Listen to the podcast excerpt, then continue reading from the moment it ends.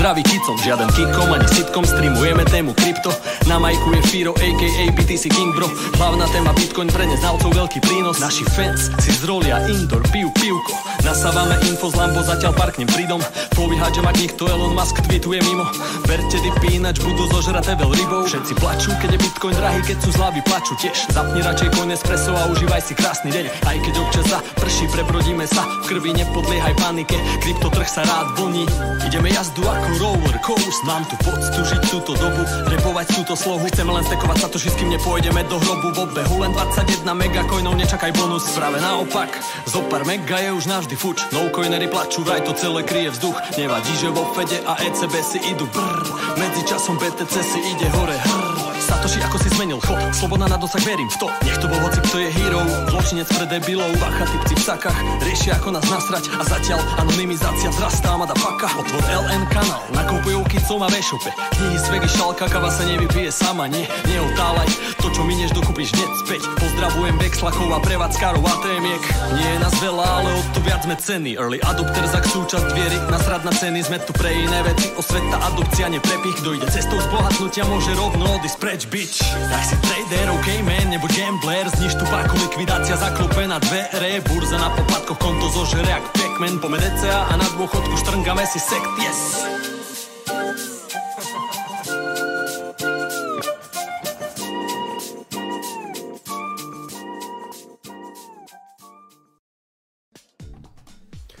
Zdravím přátelé, já vás zdravím na pravidelném streamu Bitcoinového kanálu. Opět se tu po Vánocích a po Novém roce potkáváme v náš pravidelný čas úterý 20.00. Zdravím přátelé, já vás tady všechny zdravím. Teď jsem si uvědomil, když jsem zase slyšel tu znělku po delší době, jak je vlastně neustále a pořád aktuální s tím, jak se ten kryptotrh vlní a že se nemáte stresovat a tak dále, protože to je pravda, protože Bitcoin jde prostě někdy nahoru a někdy jde dolů, aktuálně teda nahoru úplně nejde, ale na to se dneska taky podíváme, podíváme se na nějaký delší výhled, Podíváme se na to, jak se Bitcoinu dařilo minulý rok, podíváme se na to, jak se mu bude dařit letos, takže prostě klasický kříštění, respektive věštění z křišťálové koule. Já děkuji hned za nějaký donate, viděl jsem, že Douglas Adams poslal asi 9999 eh, Satoshi a teď tady vidím ještě Marka Holse, ale první věc, přátelé, nechte mě prosím vás spravit ten chat, protože ta zelená je hrozná. To je prostě tady toho moru se nezbavím, dokud nebude, dokud nebude nějaká nová verze dokud nebude nějaká nová verze těch Streamlabs, která teda jako zrovna dneska vyšla, já jsem to updateoval, ale zrovna tohle to prostě ještě pořád jako nespravili, abych si mohl zvolit barvičku, ale už to vypadá dobře. Myslím si, že, myslím si, že tady, na té, tady na té červené se v podstatě můžeme asi zhodnout, respektive to vypadá v celku v pohodě. Teď zase nemůžu tady odstranit jedno okno, vydržte, vydržte, vydržte, du, du, du. Hele, asi snad dobrý, ne? Mělo by to být dobrý. Aby to nedopadlo jak včera u standy s tím Discordem, to bylo taky vtipný. Hele, nemůžu tady akorát vyřešit jednu věc. A to, jo, dobrý, tak už je to všechno v pořádku. Výborně, výborně, tak se mi to povedlo, netrvalo to tak dlouho. Zdraví přátelé, vás všichni zdravím v novém roce, mám tady hned první poznámku, popřej krásný nový rok. Takže přeju vám krásný nový rok, mějte se krásně a hlavně to prožijte ve zdraví, protože to nejdůležitější, ten zbytek si koupíme, ten zbytek si koupíme za bitcoin, jo, ale to, to zdraví s tím zdravím je to trošku náročnější. A já vlastně eh, první video v tomto roce jsem vydal 3. ledna a tam mám pocit právě, že jsem na to trošku zapomněl, jsem přál spíš k narozeninám bitcoinu, nepopřál jsem vám, takže ještě jednou všechno nejlepší do nového roku. A pak jsem zmizel, respektive odjel jsem do Prahy a viděl jsem tam nějaký, uh, viděl jsem tam nějaký komentáře, jako hej, teďka prostě, eh, když, vždycky, když to pumpuje, tak vydáváš video každý den, když to padá, tak nás tom tady necháš. Eh, za prvé, já jsem říkal, že pojedu do Prahy, takže jsem byl fakt celý týden pryč. Hned vám řeknu, jak to tam celý probíhalo.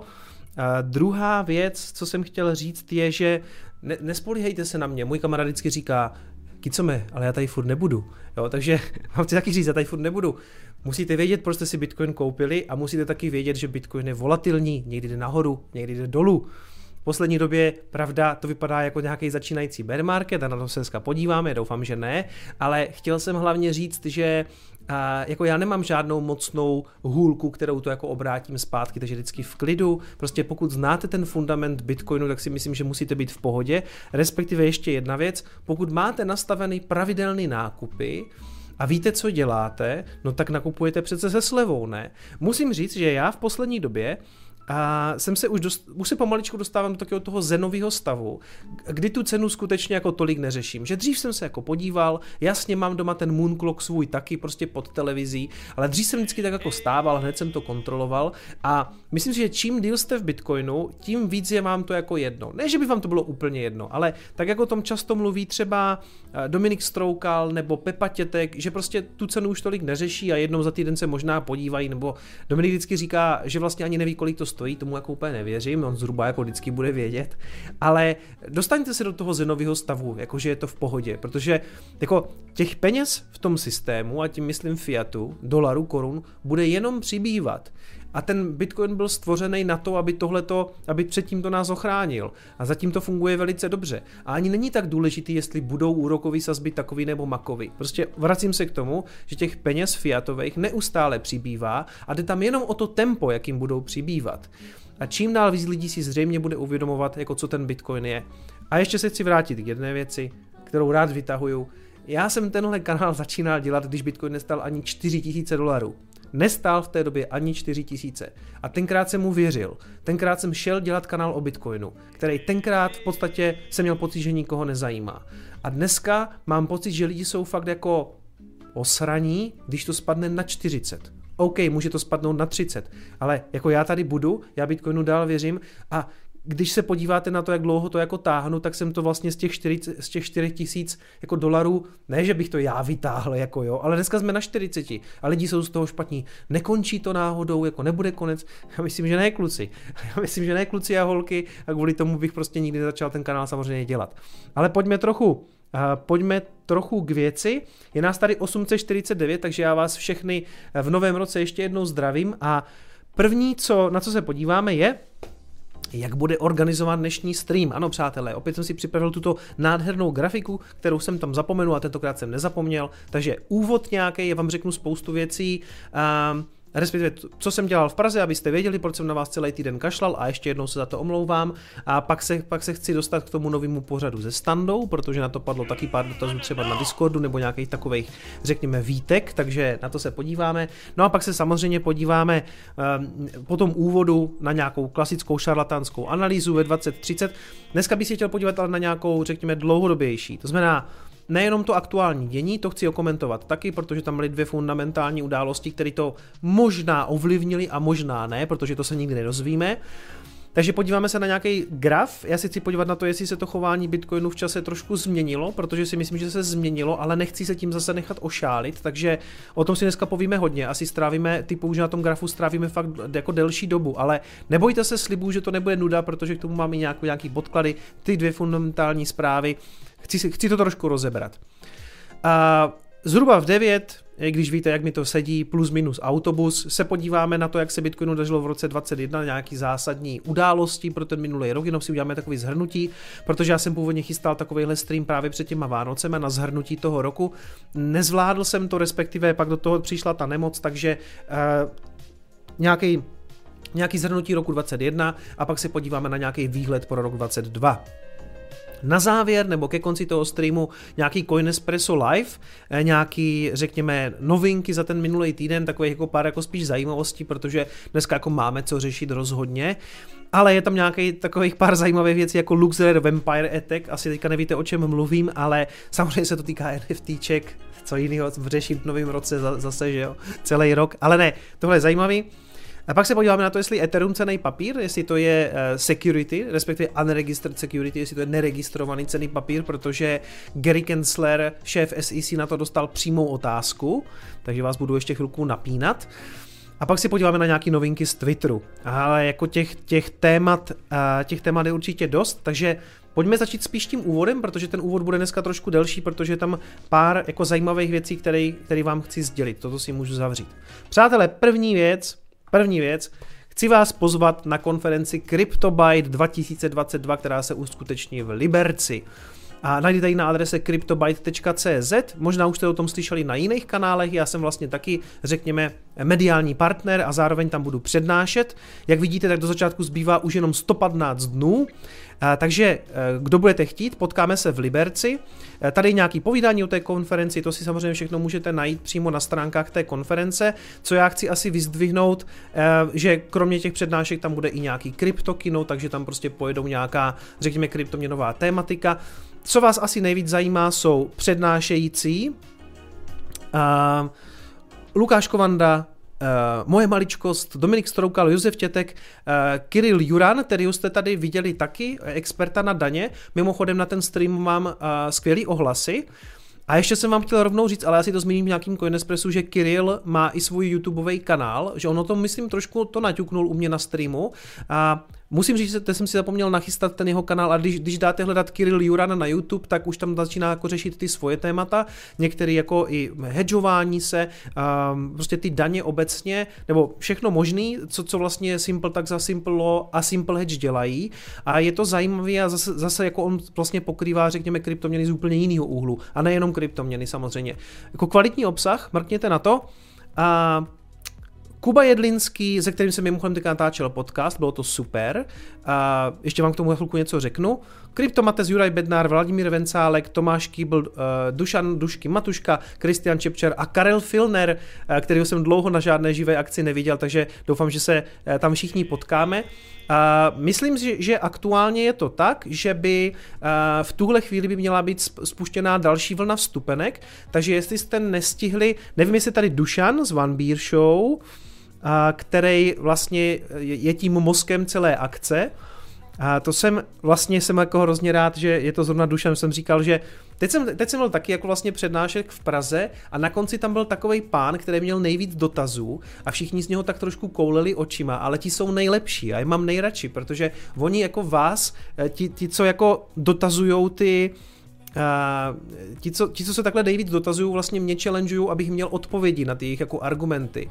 A uh, tenkrát na té akci O2 to byl právě Dušan, který měl ty takzvané jako otravné dotazy, ale byly naprosto správný, naprosto na místě a já jsem ho tam možná nalomil a ty vole z největšího skeptika je teďka týpek, co v Liberci dělá prostě festival, jo, respektive konferenci. Takže uh, jak to vidíte, nebo respektive, jak vidíte, bude tam nějakých 12 přednášek, předpokládá se nějakých 550 účastníků. Já bych řekl, a nerad bych někomu křivdil, že by to mohl být takový příjemný liberecký chain camp, jo. Takže e, mělo by to skutečně být, že v tuhle chvíli tak, že ten milionér pás, pokud vím, je prodaný, to je ta speciální vstupenka za milion satoshi, ale ty ostatní vstupenky by aktuálně měly být spuštěny v další vlně, takže se tam uvidíme, pokud tam pojedete. Ještě jednou opakuju, Liber Liberec 7. května 2022 Technická univerzita. Těším se na vás. To by bylo tedy, ano samozřejmě na afterparty, ty jsou nejlepší. A Dušan z One Beer Show tady píše, že vstupenky jsou v tuhle chvíli uvolněny, takže kupujte, já se na vás budu těšit. A další věc, co s vámi chci probrat, je tohle. Uh, Tech Guys. Možná jste viděli včerejší stream se Standou, já jsem o tom já jsem to trošku propálil už dřív na svém patronském streamu a rovnou vás chci patrony všechny pokárat, protože místo, abyste drželi hubu, tak jste to vynesli a Standa se mě pak ptal, jestli jsem to náhodou trošku nepropálil. Nezlobil se na mě naštěstí, ale jako já budu muset zvážit, co na těch patronských streamech pustím ven, protože to na mě někdo napráskal. Ano, v té době v té době jsme se už eh, jako by se standou bavili o nějaké takovéhle možnosti, udělat nějaký společný eh, pořad pro Talk TV a mě to zaujalo, respektive když on s tím přišel, jsem si říkal, že na to asi jako nebudu mít čas a to byla taky jedna z těch výtek, no dostanu se k tomu. Eh, první, první otázka, co se někdo ptá na Discordu, jestli to jako znamená, že já s Bitcoinovým kanálem končím a přecházím pod Talk TV. Ne, na tomhle kanálu se v podstatě nic nezmění v tuhle chvíli. Já budu dál eh, se snažit vydávat dvě videa týdně, to znamená vždycky stream a třeba nějaký Coin Espresso. Jednou, až na to zase budu mít jako víc prostoru, třeba tak, tak se vrátím i třeba k těm fundamentálním videím, ale mysl, myslím, že teď mi to aktuálně vyhovuje v celku, takže je prostě jako stream na nějaký téma a potom nějaký Coin Espresso. A ano, uh, Bugina Bugina se tam mě ptala, nebo respektive říkala, že tady jako, že jsem tady nedávno brečel, že vlastně jako nemám čas a že, to, že do toho musím dávat, a teď jsem si jako domluvil jako pořád na vlastně eh, na, na Talk TV, tak jako jak to teda je. Já vám to vysvětlím. A jako pro mě je to příležitost samozřejmě se dostat taky jako mimo tu, mimo tu klasickou mou kryptoměnovou bublinu a taky si pokecat s klukama, s Honzou Březinou a s Tesláčkem o jiných věcech. Ale eh, co musím zmínit na prvním místě, eh, já s tím mám vlastně velmi málo práce. Budu k vám úplně upřímný, jo, protože Všechno to za mě řeší ta produkce Talk TV. Jo. Já, když jsem třeba dodával E15, Uh, tak jsem si to musel, my jsme si domluvili téma, já jsem si to napsal, dal tady prostě do čtecího, nebo jsem se to naučil nějak, prostě natočil jsem to video, sestříhal jsem to video, dodal jsem E15. Poměrně hodně práce. Tady je to o tom, že my si vždycky s klukama dáme nějaký jedno nebo dvě témata, takže já si předtím, než na, ten, eh, vlastně, než na to spojení jdu, tak si o tom něco přečtu, třeba den předem nebo klidně hodinu předem, jenom si načtu nějaký články a pak si o tom s klukama povídám. Jo. Takže ve výsledku prostě já na tom mám nějakou přípravu, třeba hodinovou, a pak si dvě hodinky s klukama povídáme. Až si eh, to všechno popovídáme, tak to od nás se automaticky přes tu platformu vlastně nauploaduje na uploadu je hrozný slovo, česk, to je hodně český slovo a taky jako zdvoj, zdvojená ta, že předložka, to je no. Prostě ono i v průběhu to vlastně uploaduje. Celý to za mě potom řeší produkce uh, Talk TV, takže já s ním v podstatě nemám žádnou moc velkou práci a proto jsem na to taky kývnul, jo. Protože jestli si, jestli si uh, tady se zlortá, jestli je to placený, ano, uh, Talk TV je vlastně uh, víc pořadů od standy nebo od té jeho produkce Talk TV, jaderná věda za hranicí, uh, teďka teda nově Tech Guys, to jsme my, Jarda versus Naomi a samozřejmě Standa Show. Vy si to předplatíte, máte to všechno dohromady. Já jsem tady kdysi říkal, že uh, vlastně jako nechci, aby nějaký ten můj obsah byl za nějakým paywallem, to znamená Bitcoinový kanál takhle jako samozřejmě jde dál. Tohle to za paywallem samozřejmě je, ale tady my samozřejmě kryptoměny úplně tolik neřešíme, no párkrát se toho dotknu, ale je to taky prostě pro mě možnost dostat jako vlastně tu informaci o Bitcoinu, o kryptoměnách mezi nějaký další lidi, jo. Proto, proto jsem na to taky kývnul, to je jeden z těch důvodů. A jeden z těch důvodů je taky ten, že uh, ten, to Talk TV je podle mě dobrý nápad, já, já Standovi hrozně fandím a řekl bych, že je to poměrně úspěšný v tuhle chvíli, protože po čtyřech měsících, on to včera zmiňoval, to má 2000 předplatitelů. A to přátelé jako není málo, jo. Takže já zároveň můžu být jako nějakou součástí něčeho nového, co vzniká. A víte, že já jsem tady Standu zmiňoval už třeba v prvním videu jsem ho zmiňoval, že, že je to takovej, tak jak on tam včera zmiňoval, že uh, Petr Mára a Honza Březina v Digitu byli jako jeho crush, Eh, tak můj crash byl zase jako on a to myslím jako samozřejmě v tom, v tom, v tom technickém pojetí toho, jak já si myslím, že by se vlastně měl dělat obsah eh, pro dospělý na YouTube, jo. Prostě já jsem v té době viděl, že on je schopen dělat obsah pro dospělý na YouTube a trošku jsem k tomu vzhlížel. A dneska jsem na podobné cestě jako on a ty naše cesty se vlastně na těch společných streamech, protože já jsem u něho byl dvakrát, tak už se jako protnuli a teď mi dal prostě tuhle tu příležitost vlastně si s klukama eh, vykládat i o jiných věcech. A já chci říct, já jsem kdysi tuhle tu možnost tady zmiňoval, jestli chcete, abych mluvil vlastně i o něčem jiným. A potkalo se to spíš jako, eh, bylo to tak, eh, bylo to tak z 9 ku 1, že 9 z 10 lidí to spíš nechtělo, řeklo mi se spíš jako, nebo to asi ne, jako 8 ku 2 nebo něco takového. Prostě pár lidí to ocenilo, řeklo by jo, to, to bych jako chtěl, a ten zbytek spíš řekl ne, drž se kryptoměn. A a vlastně jsem to vyřešil šalmonsky tady tím způsobem, protože na Bitcoinovém kanálu prostě zůstanou kryptoměny a já si vždycky sem odskočím povídat o těch jiných věcech, jo.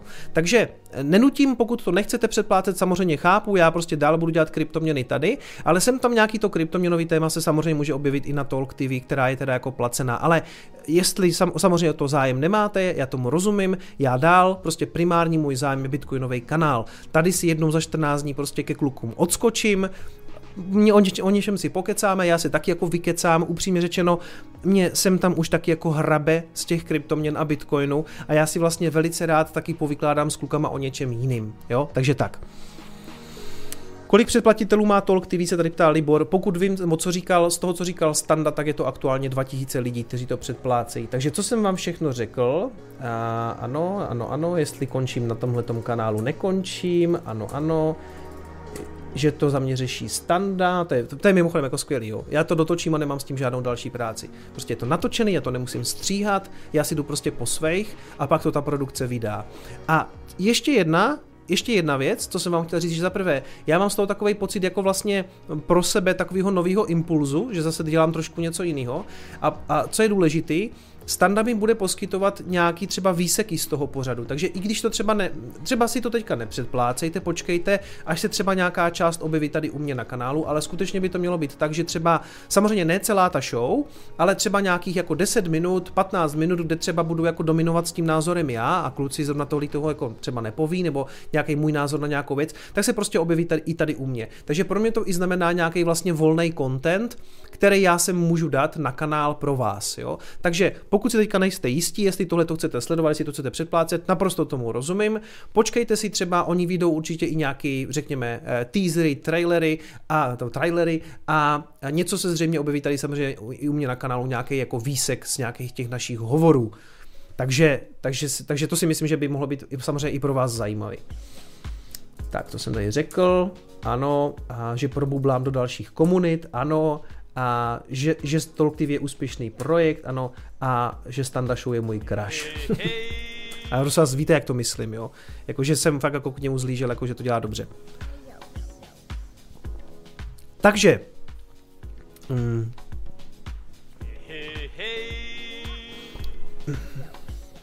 Tady píše Sergej Lavočkin, jde jen o prachy, ale tak každýho věc. Hele, Sergej, upřímně řečeno, můžu ti říct, že co se týče peněz, tak pro mě jako finančně to zas až tak zajímavý není. Nebo jako určitě si dokážu představit, že za ten čas bych byl schopen asi někde, eh, řekněme, že bych dostal jako víc peněz za ten čas, ale já to jako chci dělat. A, mě ten první díl fakt bavil a já mám oba dva kluky jako Tesláčka i Honzu Březinu rád a vlastně si rád vyměním názory. Jo? A jak říkám, pokud uh, já nikoho nenutím si Talk TV předplácet, ten, to je fakt jako na každém, budou tady teasery, budou, bude tady část nějakého obsahu z té Talk TV, sami potom můžete posoudit. Jsou, samozřejmě jsou to vaše peníze, dělejte si s nimi, co chcete. A ještě k tomu jsem vám chtěl vysvětlit, co jsem vlastně všechno dělal co jsem vlastně všechno dělal v Praze, takže právě první z věcí, co jsem tam dělal, bylo už v úterý večer, že jsme vlastně fotili, takže jsem byl ve studiu fotit tady ty jako eh, velice vtipné fotky, které potom eh, zpracoval Lukáš Veverka, grafik eh, od, Tesla, od Tesláčka, od Standy a následně jsem měl potom ještě jednu schůzku a pak jsem další den, ono, ono to v té Praze to bylo docela dost, já vám vysvětlím, proč jsem tam vlastně byl celý týden. Pak jsem byl v Satoshi Labs a to vám teda přátelé musím ukázat, protože Satoshi Labs na mě byli hrozně hodní. Satoshi Labs jsem dostal tady tu krásnou čepici. Počkej, já si ji dám tak, aby to bylo pěkně vidět. Takže mám čepici Trezor, která, pokud vím, jako, jako merch, myslím, není dostupná, že by se na Trezoru prodávala. Myslím si, že ji jako dárek dostali zaměstnanci a někteří vybraní partneři. Takže jsem, jsem velmi rád, že jsem vybrán jako mezi, mezi partnery Trezoru, kteří dostali tady, tady tu krásnou čepici. Je poměrně teplá a myslím si, že tak jako ideální, tak jako až pod nulu. Takže já schválně vyzkouším, jak dlouho v ní jsem scho- jako schopen takhle sedět ve studiu. Protože co mě vždycky fascinuje je, když někdo když přijdou takoví ti hrozně jako vouk uh, lidi, jako do studia a mají tu čepici a sedí třeba jako dvě hodiny na podcastu v čepici. A to dělá třeba, to dělá na přednáškách třeba i Gary V, nebo koho jsem to ještě viděl, nebo H3 H3 podcast, ten týpek tam taky se dává v čepici, nebo když někam přijde prostě uh, Benny Kristo, tak má taky vždycky čepici, tak já jako, mě by hrozně jako zajímalo, jak dlouho já jako Vogue Kicom, tady někdo napsal, že bude dávat panáka, takže jako jak dlouho dokážu sedět jako ve studiu tady pod tím světlem v té čepce, jo. Takže strašně moc děkuju do, do Satoshi Labs a mimochodem to není to jediné, co mi dali, ještě mi dali tady toho krásného rumajzla, který ho mají jako obrandovanýho v podstatě. A píšou tady We're well past the moon at this point. Have a drink on us, you're doing amazing work. Trezor. Takže já moc děkuju. Vidím, že originálně je to Don Papa, to je v celku můj oblíbený rum, on je takový dost jako holčičí, což je přesně ten rum, co já mám rád, takže děkuju za rumajzlíka. A ještě jednu krásnou věc mi dali, ale jako úplně brutální. A to, tady ten Oši. To musíte vidět. To je úplně jako Ultimate Ultimate Hodl Pack Shamir Hodl Pack Tum, tu, du, du. Hele. Ne, to jsem nechtěl, chtěl jsem tento. Čili, co tam je v tom Shamírovi, jo? Hele, je tam vlastně trojice těch kapslí, jsou tam celkem vlastně tři, takže vy si můžete udělat šamíra jak kdyby dva ze třech, jo. Takže pomocí tady těch kapslí, pomocí tady těch kapslí já si konečně můžu udělat šamír, No a samozřejmě model T, který to podporuje. Takže ten je teďka nedostupný, takže to jsem docela rád, protože já tady sice jeden mám, ale hej, Trezoru není nikdy dost, takže uh, moc děkuju do Trezoru, moc děkuju a kdybyste samozřejmě tohleto chtěli, uh, tak se to prodává v e-shopu Trezoru, celý, celý tady to ultimate, ultimate balení, Akorát nevím, jak je to teďka s dostupností toho T, protože si myslím, že je aktuálně jako trošku problémový. Ježíš Maria, já jsem si to vymáchal v tom pivku. Ty vole, no, tak... Dobře, ještě je to zabalený, ještě je to zabalený. Se tady položím. No ta šňůrka skončila v tom pivu. Na zdraví, děkuji do trezoru. Hej, chrstlo to tady, že? Bude to na záznamu? Bundo, už to, už to dávej do sestřihu. Tak, dobře, OK, takže a byl jsem za to šílem, tam jsem dostal všechny tyhle ty dárky, moc za to děkuju, už mě docela hoří hlava, nechápu prostě ty lidi, co můžou být v tom jako na celém podcastu. No tak jsme to krásně pokřtili, přesně tak, studio, šamíra, všechno, ještě je to všechno v těch celofánech ještě. Takže potom, co jsem odjel z Trezoru, ze Satoshi Labs, tak jsme s Pepou Tětkem zamířili na investiční fórum, kam jsme byli pozváni do bloku o kryptoměnách. A zatím to video vám tady nepustím, protože ono oficiálně ještě není, ono ještě oficiálně není vydaný, to video, ono vyjde někdy příští týden, já z něho pak něco asi v Coinespressu ukážu, ale bylo to super, protože vlastně to investiční fórum, a měl jsem tam mimochodem pár fanoušků, hned se k tomu dostanu, Jelo, to investiční fórum jelo od rána a byly tam různé jako uh, investování do akcí, do zlata, byly tam alternativní investice, kde byly třeba jako farmy, louky, jako zajímavé věci. A my samozřejmě před pár lety jsem tam říkal, že kdybychom tam s Pepou byli, uh, tak bychom tam byli jako před pěti lety třeba jako totální prodavači digitálních hrnců a tentokrát prostě už tam kryptoměny prostě mají svůj blok, jo. Takže Petr nás tam, eh, Petr Novotný nás tam pozval, spovídal nás, bylo to super, povídali jsme si asi 25 minut, tak typuju, že to mohlo být a, a vlastně tentokrát to bylo spíš jako komorní akce eh, v takové kavárně, kde typuju, že mohlo být třeba 50 lidí a zbytek je kdyby online, jo? hlavně teďka prostě samozřejmě kvůli té covidové situaci. Každopádně potom tam byla nějaká lehká afterparty, nějaký vínka, piva, měl jsem tam asi tak 8 fanoušků, kteří tam byli, super pocket jsem tam s nimi měl, chtěl jsem vám přátelé, jestli tady dneska jste, tak vám chci strašně moc poděkovat, protože vždycky mě to hrozně nabije, když vidím, že za těma číslama na tom YouTubeku jsou jako ti reální lidi, se kterými já můžu pokecat. Takže fakt jako super. No, takže to byl můj druhý den v Praze a co tady mám dál? Další den jsem byl tady v tom přenádherném studiu, který jsem tady nedávno chválil, u Vojty Žižky. Tady teda nevidíte mě, tady vidíte Ondru Koběrského a Petra Plecháče, kteří mimochodem mají taky super uh, kanály o investování. Doporučuji sledovat uh, teda jak Ondru, tak Petra a samozřejmě Vojtu Žižku. Myslím si, že Vojta Žižka jednoznačně jako aspiruje na nejlepší, eh, řekněme, investiční podcast. To je jenom otázka času, kdy, kdy bude mít třeba, já myslím, že do konce roku musí mít 20 tisíc odběratelů. Jo. To je prostě, to je prostě tak, jako Nejenom, že to v studiu fakt jako super vypadá, to, jak si hrajou s tím střihem, mimochodem to všechno točí prostě na asi čtyři Black Magicy, jo, takže prostě i, i ten rozpočet, který v tom je, je vidět, že to jako kluci berou fakt vážně. A ten, ten záznam, respektive ten podcast se mnou vyjde někdy, pokud vím, v příštím týdnu, nebo možná na konci tohoto týdne, ale asi spíš v příštím týdnu. A byl jsem tam s Kubou Jedlinským, jo, protože vlastně Vojta chtěl nějakýho ke mně trošku altcoinera a e, já jsem vlastně Eh, sám toho Kubu doporučil, protože eh, Kuba Jedlinský je super v tom, že eh, je to altcoin, se kterým se dá ale řekněme nějak nezaujatě diskutovat, jo? že nemá, myslím si, že toho nevnáší úplně zbytečně nějaký emoce, nebo si něco nebere jako osobně. Mám pocit, že někteří altcoineři, když jim prostě hrábnete na ten coin, tak jsou prostě hrozně salty, zatímco on to prostě bere, jo, pojďme se o tom prostě pobavit, co má smysl, co nemá smysl a nevnáší do toho zbytečné emoce. Takže myslím si, že tam byla kultivovaná diskuze Bitcoin versus altcoiny, ale i jako spíš řekněme, řekněme ty současné fenomény v kryptoměnách, uh, play to earn hry, metaverzy, NFTčka, no však to znáte. Takže Uh, takže mm, doporučuji potom kouknout, až to vyjde, já vám dám samozřejmě vědět, ale tak jsem chtěl jenom říct, že to byla vlastně další věc, že jsme byli u Vojty Žižky dopoledne. Mimochodem jsme tam do sebe lámali ty vínka asi v 10 a pak jsme šli takový jako příjemně ovíve, ovínění na oběd. A poslední věc, co jsem ten den absolvoval vlastně ve čtvrtek, byla uh, přednáška pro uh, takovou jako iniciativu, jak se to jmenuje, Eh, motivace 50 pro, pro Danu Brabcovou, která eh, vlastně vede takovou, nebo má takovou skupinu lidí, řekněme 40 50 prostě rozebírají různý témata a ona prostě chtěla uspořádat přednášku o Bitcoinu, takže tam jsem byl. Ta, ta přednáška končila poměrně pozdě, respektive někdy, myslím, že v 9 jsem odjížděl z Prahy a pak jsem vlastně jel ještě celou cestu domů, takže doma jsem byl o půlnoci.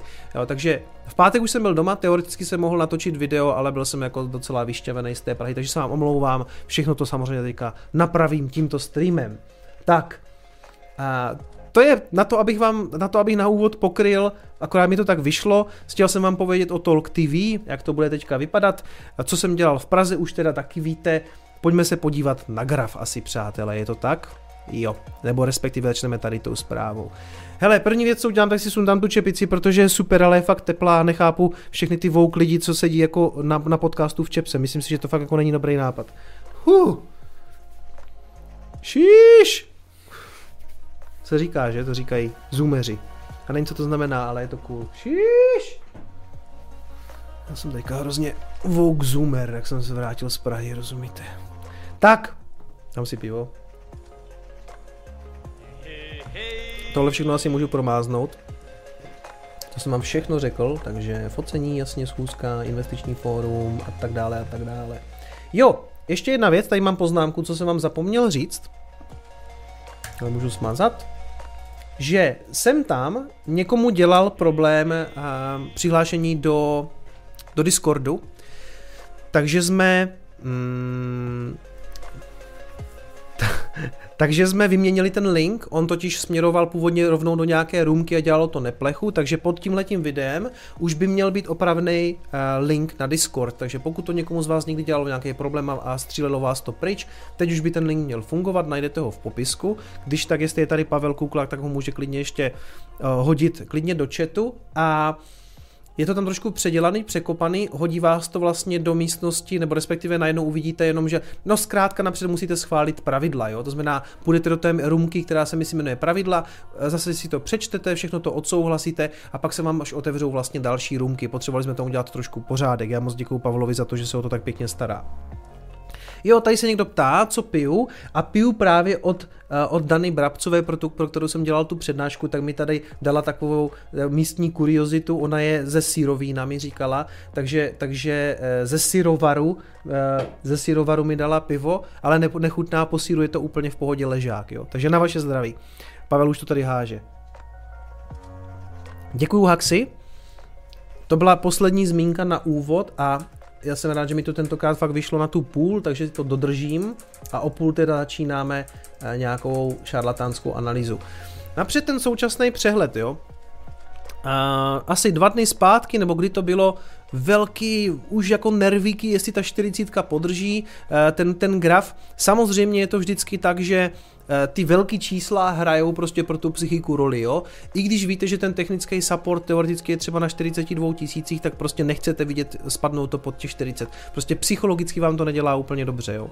Takže uh, takže jenom krátký pohled uh, a zdravím Přemka Vavrouška, viděl jsem, že už si komentoval i Tech Guys přímo, přímo u standy.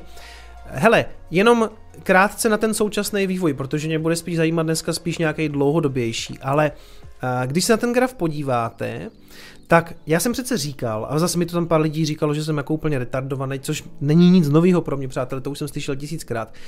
Když ten graf tady si takhle hrábnul tím knotem, někam na těch 42, tak víceméně jako definoval ten range, ve kterém se pak jako hodlá uh, pohybovat. Jo?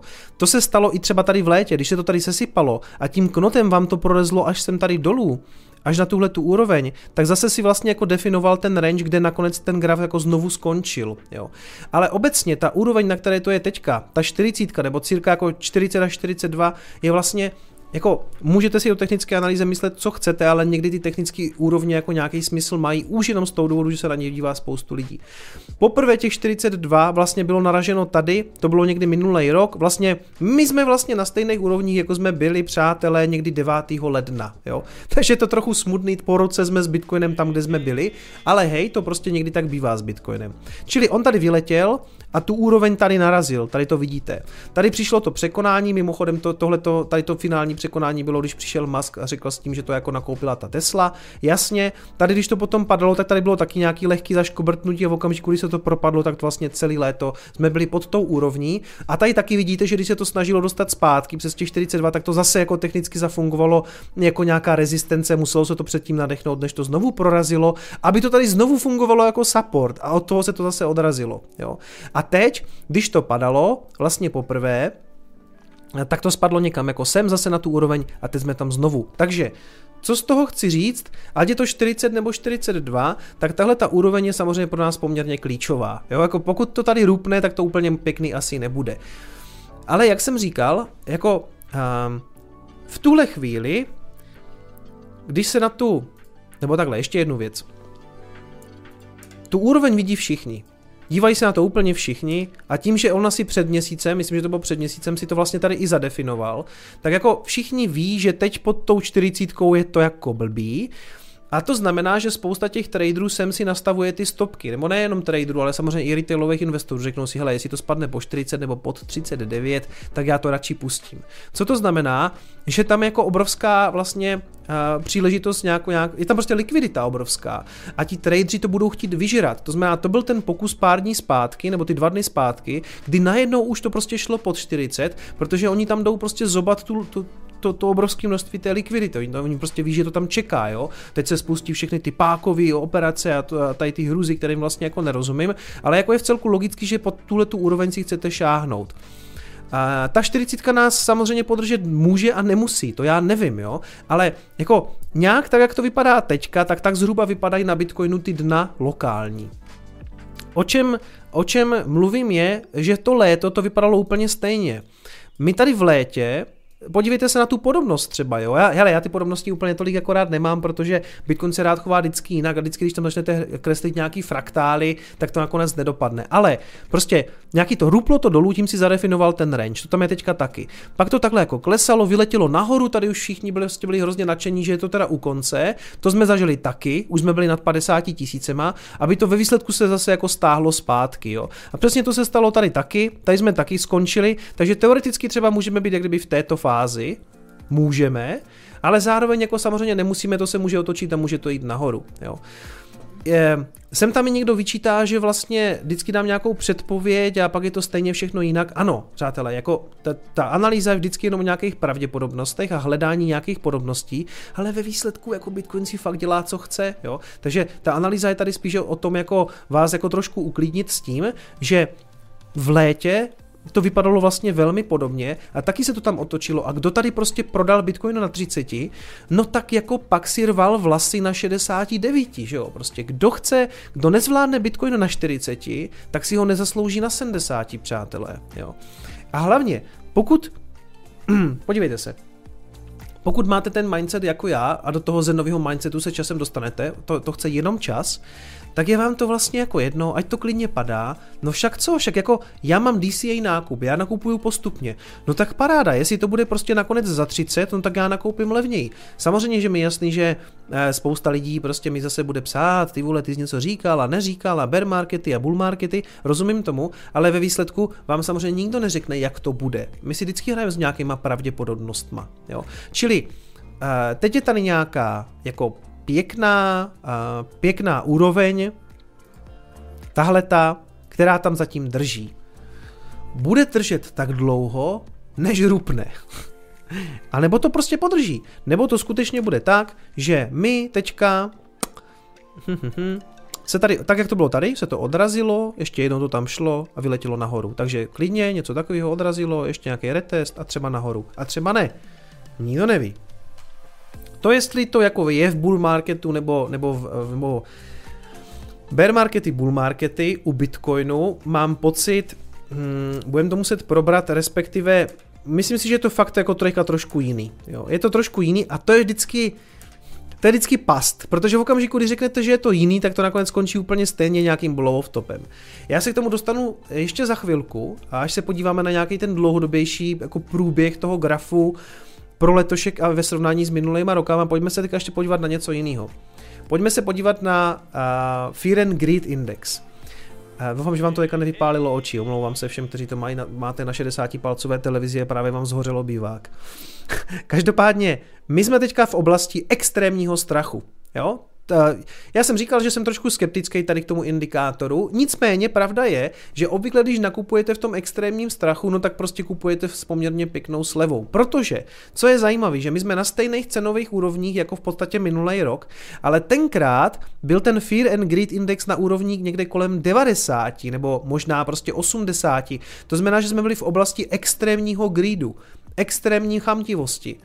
Tam už byla velká chamtivost a my jsme dneska v oblasti vlastně uh, my jsme v, ob, v oblasti eh, extrémního strachu, jo, přitom jsme na stejných cenách. Samozřejmě to souvisí jako s tím celkovým sentimentem. Nicméně, uh, obvykle, kdo kupuje ten strach, no tak kupuje prostě dobře, jo, kupuje levně.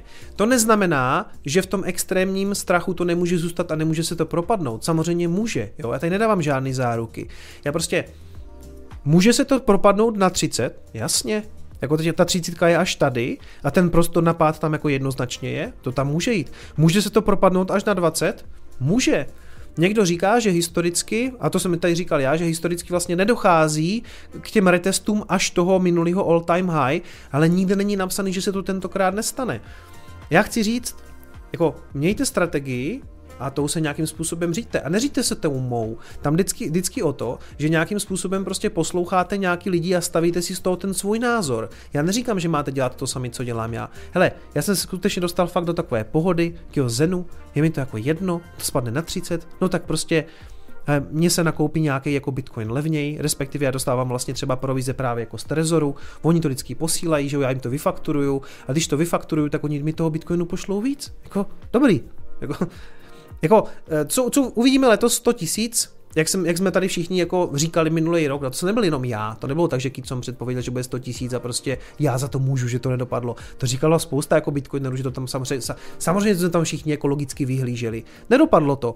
Uvidíme to tam letos, No a to tady řeknu a zase to nedopadne, jo, takže bych to nerad zařekl, ale jako mohlo by to tam padnout samozřejmě. A když ne letos, tak příští rok prostě. Ono to tam jednou padne, protože, jak jsem říkal, těch peněz v systému jako je prostě víc a víc, takže uh, dřív nebo později tam ta stovka bude. Jako, nebo garantovat to samozřejmě nemůžu, ale myslím si to. Myslím si to, že to jako dopadne. A zase měl prostě, a já si k tomu ještě dostanu, že ten Dominik měl zase pravdu, že nemáme extrapolovat. Jo. Myslím Dominika Stroukala samozřejmě. Vždycky říkal, neextrapolujte, prostě pak vám to nevíde. No, takže to, byl, to by byl Fear and Greed, jasně. A já jsem viděl, vidím, že tady přišlo docela dost donatů, takže za chvilku se k ním dostanu, jenom chci přečíst ještě ty dvě zprávy. Mluvilo se o tom, že za tím pádem toho Bitcoinu můžou být jako tyhle ty dvě eh, konkrétní fundamentální zprávy.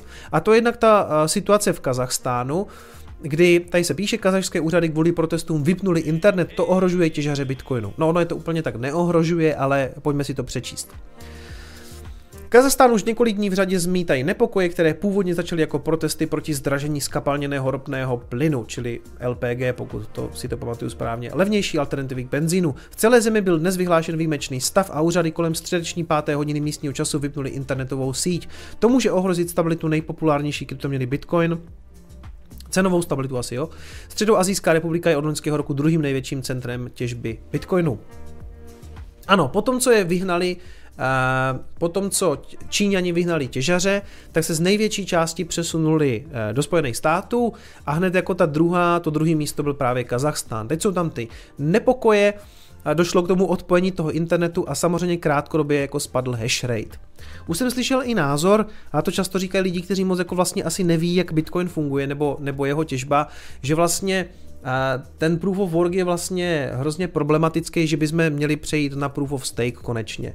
No, představte si, že by ty uzly proof of stakeovi byly v tom Kazachstánu, tak to dopadne samozřejmě úplně stejně, prostě se odpojí od toho internetu, jo.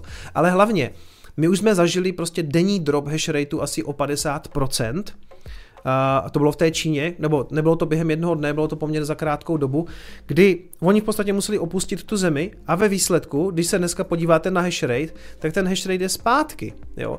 Z, takže za poměrně krátký čas vlastně ten, ten hash rate popadal, ale za ještě, nebo takhle, a za poměrně krátký čas byl vlastně jako zpátky ta relokace, to, co se, to byla ta největší výtka Bitcoinu, je to centralizovaný v Číně. Prostě to, to když jste se hádali s shitcoinerem, tak vám vždycky řekl prostě, je to v Číně, Čína to ovládá, prostě jakmile vás vyhodí z Číny, tak je konec, nebo prostě něco, jo.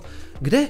Nic, jako nic se nestalo, respektive na provozu té sítě jste to ani nepoznali, protože po 14 dnech, respektive po těch 16 eh, tisících blocích, nebo kolik to je, nebo po 16 z těch 20, teď si to nepamatuju, každopádně dojde k úpravě složitosti. To znamená, i když vám vypadne hash rate, a to se stalo i teďka v tom Kazachstánu, no tak dobře, tak síť si přenastaví prostě jinou složitost a jedem dál. Mezi tím ti těžaři buď teda si zajistí jiný internetový připojení, případně nějaký jako masku v Starlink nebo něco jiného, nebo to prostě chňapnou, odjedou s tím do Ameriky nebo kamkoliv jinam, ale někdo říká, že tohle to jako řeší proof of stake, tak si myslím, že moc jako nechápe, jak funguje bitcoinová těžba, to za prvé. A do budoucna mimochodem proof of stake si myslím, že bude provozovaný jako hodně třeba na Amazon Web Services a pokud někdo prostě, a tím myslím třeba jako nějakou vládu konkrétního státu, prostě řekne, hele Amazone, prosím tě, nám se moc nelíbí, že na Amazon Web Services tady jede prostě nějaká kryptoměna, tak to prosím tě vypni. Ten Amazon bude samozřejmě compliant s tím zákonem a vypne to. Jo? To se vám u bitcoinové těžby jako nestane, protože prostě dojde k relokaci těch těžařů. Takže jako uh, otázka samozřejmě je, měla tahle ta zpráva vůbec jako vliv na cenu?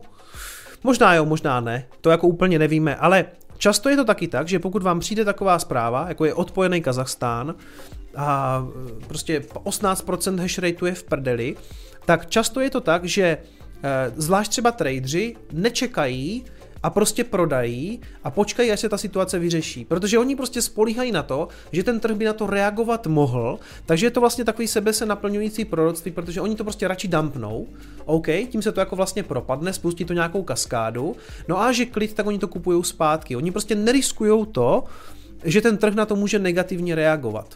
A to v podstatě je i ta druhá věc, a často je tím pádem vlastně ta věc priced inovaná dřív, než k ní vlastně dojde, nebo než se jako rozšíří ta zpráva, jo. Takže někdy vlastně nevíte, jestli bylo dřív vejce nebo slepice.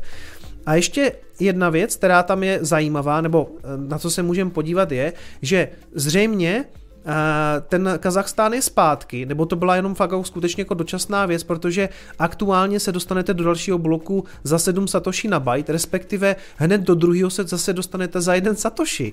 Takže ta síť není ani zpomalená, ta síť je úplně v pohodě. Vy se dostanete za 6 amerických centů hned do dalšího, nebo respektive druhého bloku. Jo.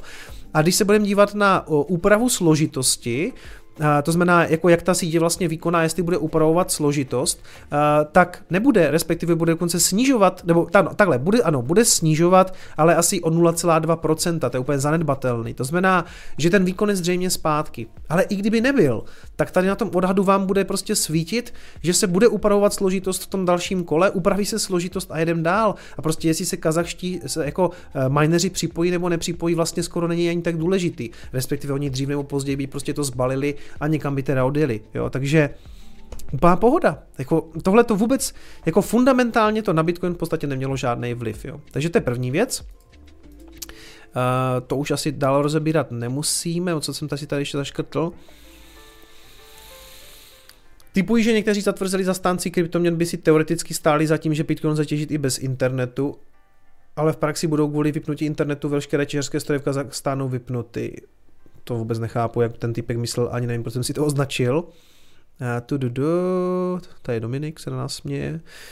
Se nezávisle využil přilákání stovek miliard dolarů. Jo, a to je ještě jedna věc, že vlastně je zajímavý taky vidět, že, že často a těžaři samozřejmě jako řeší, kde je to levný. A nebudeme si dělat žádný, jako, nebudeme si to malovat na růžovo, ten Kazachstán nebude, jako nepojede zřejmě eh, z, z obnovitelných zdrojů. Tam se zřejmě jako pálí eh, buď to LPGčko v plynových elektrárnách, nebo nebo, nějaká, nebo nějaký, nějaká prostě, nějaký fosilní palivo. Jo.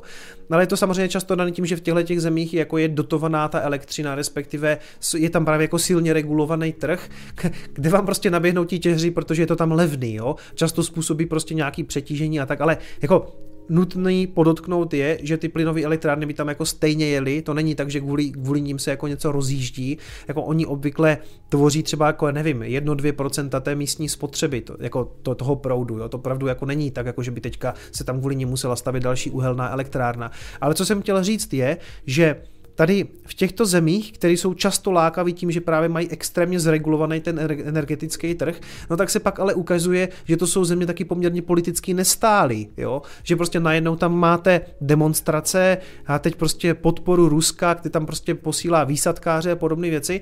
A to jsou přesně ty věci, co ty těžaři samozřejmě budou zvažovat taky, jestli příště jako chtějí těžit v Kazachstánu, protože je to prostě politicky problematická zem, která mimochodem úplně tak nevypadala. Tady i píšou, že Vlastně Kazachstán je největší a nejbohatší ze středoazijských zemí. Nynější protesty otřásly obrazem politicky stabilní a přísně kontrolované země. Teď už to tak není a samozřejmě, že oni jako sledují ten svůj biznis a budou se přesouvat do, jako, do politicky stabilní země. Jo? Typicky třeba těch Spojených států, jo? kde se třeba dělá ten gas flaring, to znamená jako toho pálení toho zbyt, zbytkového plynu na těch ropných polích. No. Je nás tady 16, přátelé, to mi dělá radost, to mi dělá radost, díky moc za přízeň. Takže to je jedna věc, to je jedna věc. A druhý článek od Jaroslava Bukovského, kterýho teda na E15 já moc akorát nemám, respektive nemám rád jeho články, mně přijde, že je hrozný medvěd kryptomě, kryptoměnový. Nic jako vezlým, ale prostě trochu mě, trochu mě ty články iritujou. Éra kryptoměnové skepse. Investoři už prohráli 6 bilionů. Papírově ale, ne papírově. To není tak, jako že bychom o to přišli. Lepší časy jsou v nedohlednu. jak to ví? Kámo, jak on to ví? Všichni ví hovno. Kryptoměnový svět má problém. Investoři do virtuálních mincí jen za několik málo dnů letošního roku schudli o víc... o více než 300 miliard dolarů, v přepočtu zhruba 6,5 bilionu korun. Já jsem teda o půl bilionu ani o 6,5 bilionu nepřišel, ale dobře, papírově možná, teda o, o, o biliony to rozhodně ne, ale každopádně. Svět kryptoměn totiž získal mocného protivníka v podobě americké centrální banky Fed. Právě na počátku ledna bankéři upřesnili scénář konce éry levných peněz. Obrat měnové politiky nejvýznamnější centrální banky světa přitom hrozí tím, že pozice kryptoměn se ve světě investic dlouhodobě zhorší.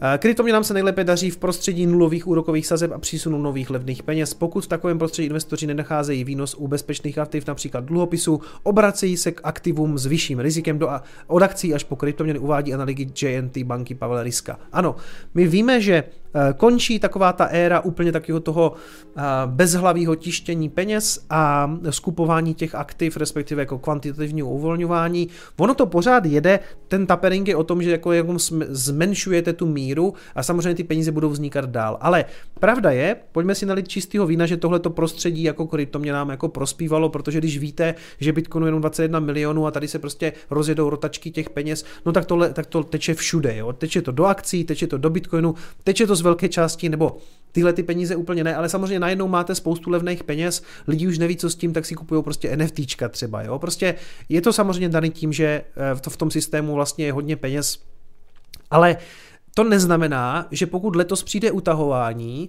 a nebudou, a úrokové sazby se zvýší, že se to trošku zabrzdí, jako že by nevznikaly vlastně nové peníze, že ty stejně jako vznikají úvěrováním a oni taky budou chtít jako tu, tu, tu ekonomiku dál stimulovat, ale jako to moje, to ta ultimátní věc, nebo ta ultimátní, to rozřešení této problému je, že nekončí to, že by se teďka zastavila ta měnová zásoba a už by byl jako konec. Jako kvůli tomu ten Bitcoin byl stvořen a kvůli tomu bude pořád jako sloužit ten účel a myslím si, že mimochodem samozřejmě poroste daleko rychleji než inflace. I kdyby byla inflace prostě 10%, tak jako Bitcoin vám neudělá za rok 10%, udělá daleko víc.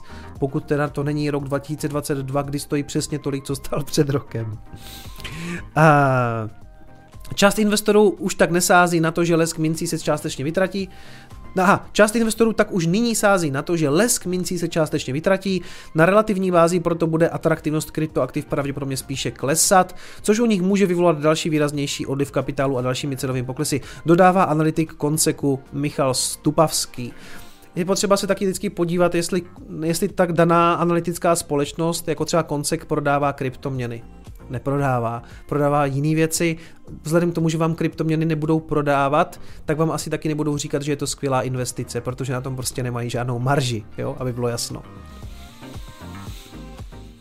Jo, A to je pravda. Propad trhu se přitom kryje s obdobím, kdy Fed eh, tváří v tvář bojící inflaci vysílá stále striktnější signály o zpřísnění své politiky. Právě během prvních ledových dnů vešel ve známost zápis prosincového jednání Fedu, podle něhož mohou bankéři začít utahovat měnové šrouby už od března. Ano, my jsme přesně nevěděli ten scénář, respektive oni někdy toho 17. prosince měli to zasedání, nebo 15. prosince, a to je, to je december, a tam je to zasedání a přesně nebylo jako definovaný.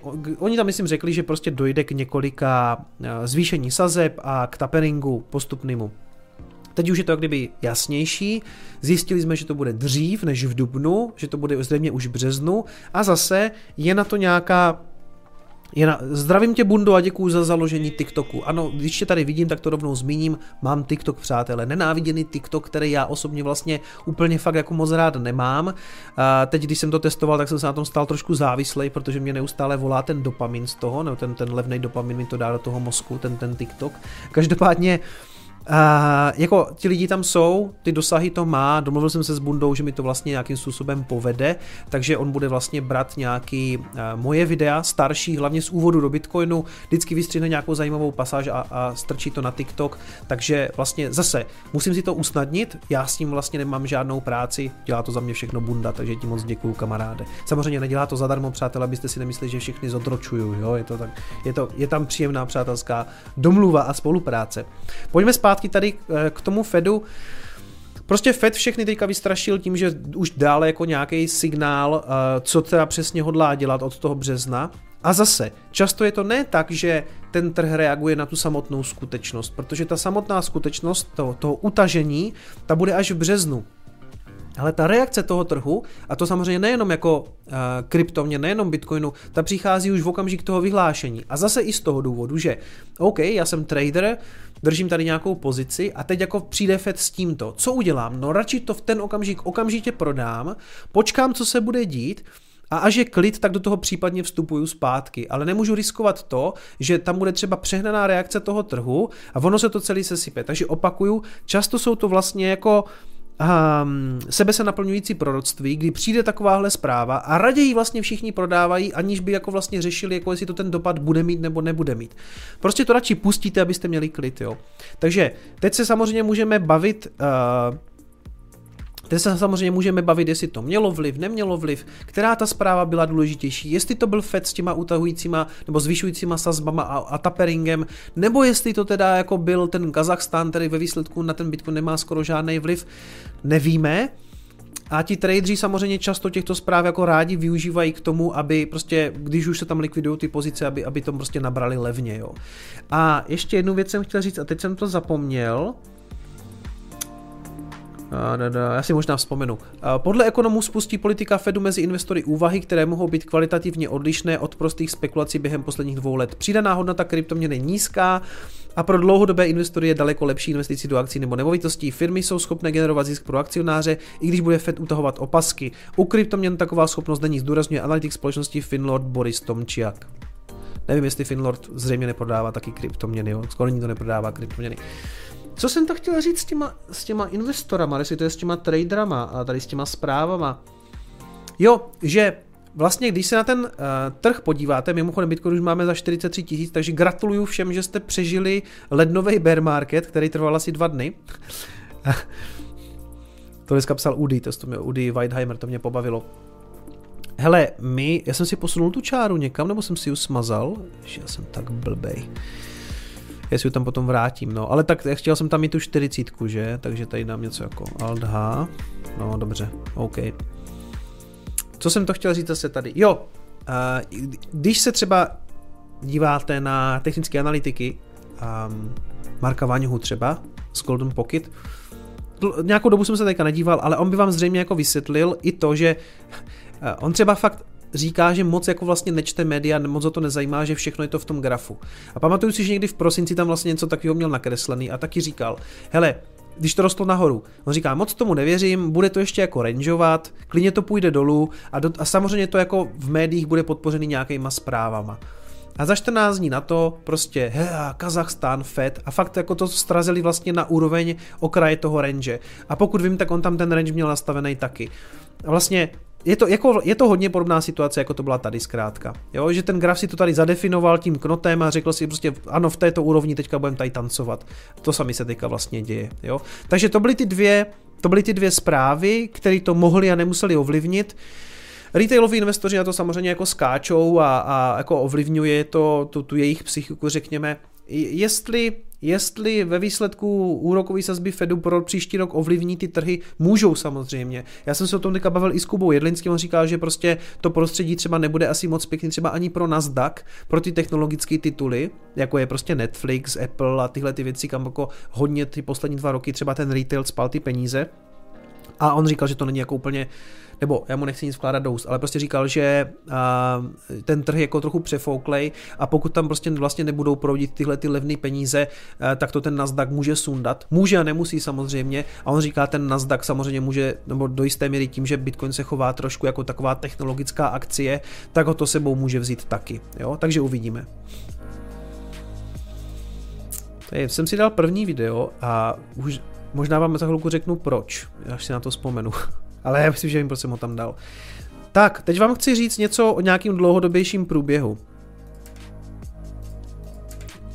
Já si to totiž neumím smazat. Mě už někdo říkal, jak se to dělá.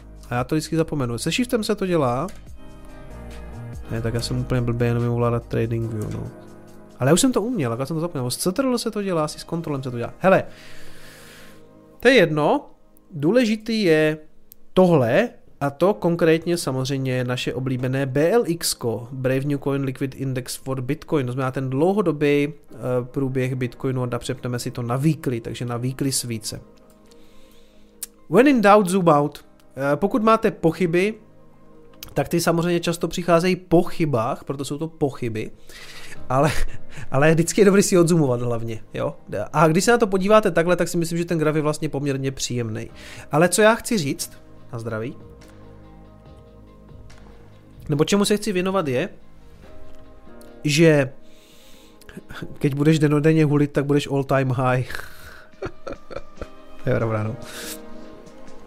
Od začátku tady toho kanálu, nějaký třetí, čtvrtý video, jsem tady ukazoval nějaký cykly. Eh, že prostě si myslím, že to má nějaký cyklický průběh, nebo víte, že jsem jako fanoušek toho čtyřletého cyklu, jo, takže něco jako takového. Tady byl, tady, byl, tady byl takový double bubble, a tomu se taky ještě dostanu.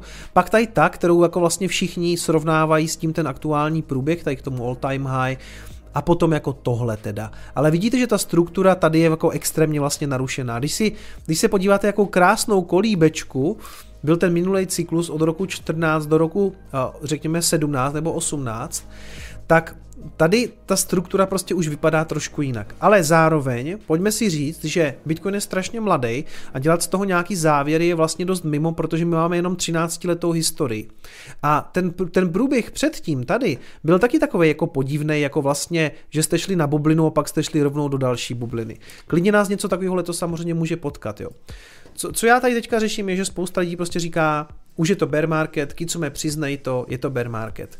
A já si to stále nemyslím z toho důvodu, že ten průběh prostě všechno je trošku jinak. Jo, všechno tady prostě, já vím, že se budu trošku opakovat, ale já, jako já chci k něčemu konkrétnímu dojít.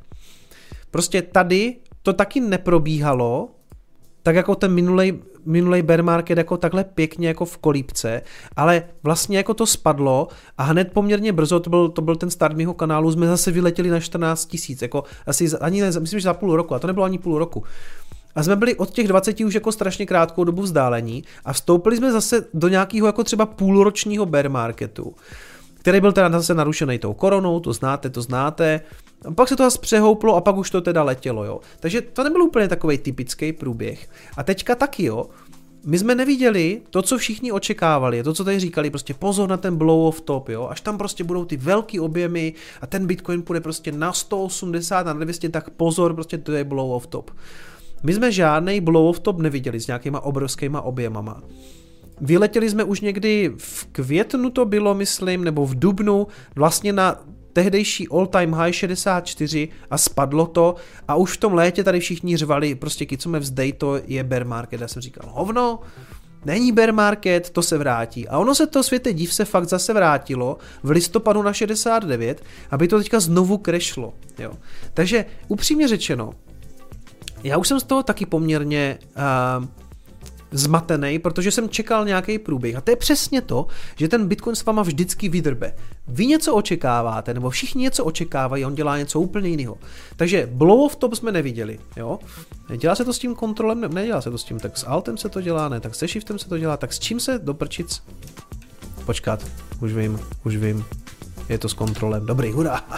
Jsem povýšil teďka na úplně mistrovství ovládání eh, v TradingView asi po třech letech, co se v tom pohybu. Já už na to kdysi přišel a zapomněl jsem to. Tak, co jsem to chtěl říct? Uh, ta otázka teda. Dobře, chová se to jinak, ale jako jsme teda, jsme teda v bear marketu nebo nejsme? Uh, já nevím. A nikdo vám to nepoví, jsou to jenom nějaké pravděpodobnosti. Jo. Hele, na to, abyste to podle mě označili za nějaký vstup do bear marketu, by to tady muselo stvořit ještě jako nižší low, protože tady máte nějaký low a dokud to minimálně tam nedoleze, a to se bavíme o nějakých 30 tisících, no a tady by se ta struktura jako zlomila. Jo. OK, ale ani to, jako ani, co, co, co to pro mě znamená přesně, že budu něco prodávat? Ne, co, co? Já mám pořád stejný, je ta moje strategie.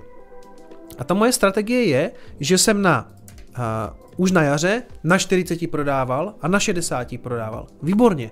Loknul jsem si nějaký profity, mohl jsem si tím pádem koupit prostě o třídu lepší auto, Uh, super, jo? A teď co? Teď to padá, no tak super, a já štosuju saty. A moje strategie DCA, prostě kupuju postupně, takže vlastně nic, já jsem vlastně v pohodě. Mně je to, přátelé, fakt jedno. Jako, jestli to půjde na 30, jestli to půjde na 20, mně je to stále jedno. A vy si, vy si dělejte, co vy potřebujete. Jo? To je vlastně, to je, to je vaše věc. Co já chci říct je, že za prvé, všichni jsme to tak nějak čekali a teď se Eh, i Larry Čermák u Lory jako řešili, vlastně, že se čekal trošku ten blow of top a že to tam nepřišlo, tak jako jak to bude, jako přijde to teda letos, nebo a zhodli se na tom, že teda OK, je dost možný, že začal nějaký ten super, super cyklus Dana Helda. Dan Held říkal, že vlastně už neuvidíme takový ten klasický bear market, kdy to prostě je dva roky úplně vysypaný v butru, a je to jako blbý, ale že vlastně se to začne hýbat trošku třeba jako akciový trh, to znamená S&P 500, jo? Takže já si tam dám S&P a co tím zřejmě prostě Dan myslel, nebo kdokoliv z těchto lidí, že to je jako nějaký vyzrálej trh, samozřejmě s obrovskou um, kapitalizací a likviditou, kdy prostě jako jede to nahoru, crashne to, jede to nahoru, crashne to, jede to nahoru, crashne to hodně, jede to nahoru, crashne to a tak dále, jo. A teď spousta z nich teda říká, jde to nahoru, crashne to a tady máte jako mini crashe. Mimochodem S&P vidím, že v podstatě jako opět plus minus jako na all time high. To je v celku jako pozitivní pro ten Bitcoin. A teď teda, dobře, takže jsme se skutečně dostali do, do fáze toho, že Bitcoin je takový už velký aktivum a pojede vlastně e, jenom s takovýma malýma korekcema. Jako, to je zase otázka, jako co je malá korekce, jo, protože Dobře, ta 80 zatím nepřišla a samozřejmě může přijít, ale když si to změříte, tak my jsme tady už jako... Kolik to mělo v tom létě? Nějakých 55? Jo, 55. Teď jsme od toho topu 40 cirka. To není tak špatný mimochodem, to je docela dobrý. To jako Bitcoin zažívá horší hrůzy. Fakt je to jenom 40? 42 řekněme, ale to je dobrý pořád, jako to je celkový běžný pro Bitcoin. Čili za prvé, je to běžný, za druhé, z nějakých technických úrovní by vám lidi řekli, že vlastně tohle to ještě bear market není, pokud, pokud to nepropadne tady tou strukturou. A, ale za třetí, jak chci říct, eh, pozor, když lidi říkají, já to myslím teďka i sám sebe, jako tentokrát je to jinak. No, tentokrát tentokrát nebyl blow of top, eh, takže prostě už jedeme jenom nahoru a malý korekce. Um, já zůstávám u té svojí strategie, kdy prostě Uh, ne, že bych nějak jako super čekal na to, až bude nějaký blow of top, ale já jsem prodával na 40, prodával jsem na 60 a budu se prodávat až na 80. Co se děje mezi tím je mi jedno. Jestli to teďka tady vstoupilo do nějakého bear marketu, so be it. No tak co se dá dělat? OK, já s tím stejně nic neudělám. Jako choval bych se nějak jinak, jako teď rychle tady teda něco prodat, zachránit to, než se to propadne někam zpátky. A kam přesně se to propadne? Jako my, my fakt nevíme, jo. Chová se to jinak, než to bylo v těch minulých cyklech. Ale zase pozor, jako klidně se může stát, že letos se to nějakým způsobem dojede, A tím myslím to, že prostě, hele, tak už jako nebude super cyklus, tu, tu, tu. teď se to tady skonsoliduje a najednou vám to prostě takhle dojede ten cyklus třeba na nevím, 280 tisíc, 300, já nevím, jo. Na tom logaritmickém grafu to ani nevypadá zase tak neuvěřitelně, ale v podstatě tady už jsem jako na 300. A prostě všichni, ne, ne, ne, Dan Hell, taky co říkali, že prostě už nebudou velký korekce, a prostě už bude jenom korekce o 40-50% a jedeme dál, ale nemusí to tak být, prostě pokud přijde nějaký blow top, tak bych byl ostražitej. Pravda je, že v tuhle chvíli jsme ho prostě neviděli, jo. Když si tam zapnete tady objemy, tak vlastně nejvíc objemu tam bylo už někdy v, v květnu a byl to spíš nákup tady toho dipu, jak to tam padalo. Jo. Jinak vlastně my jsme tam teďka neviděli žádný super objem, aby, aby jsme si řekli, tohle byl blow off top a vstupujeme do bear marketu. Čili nějaký uh,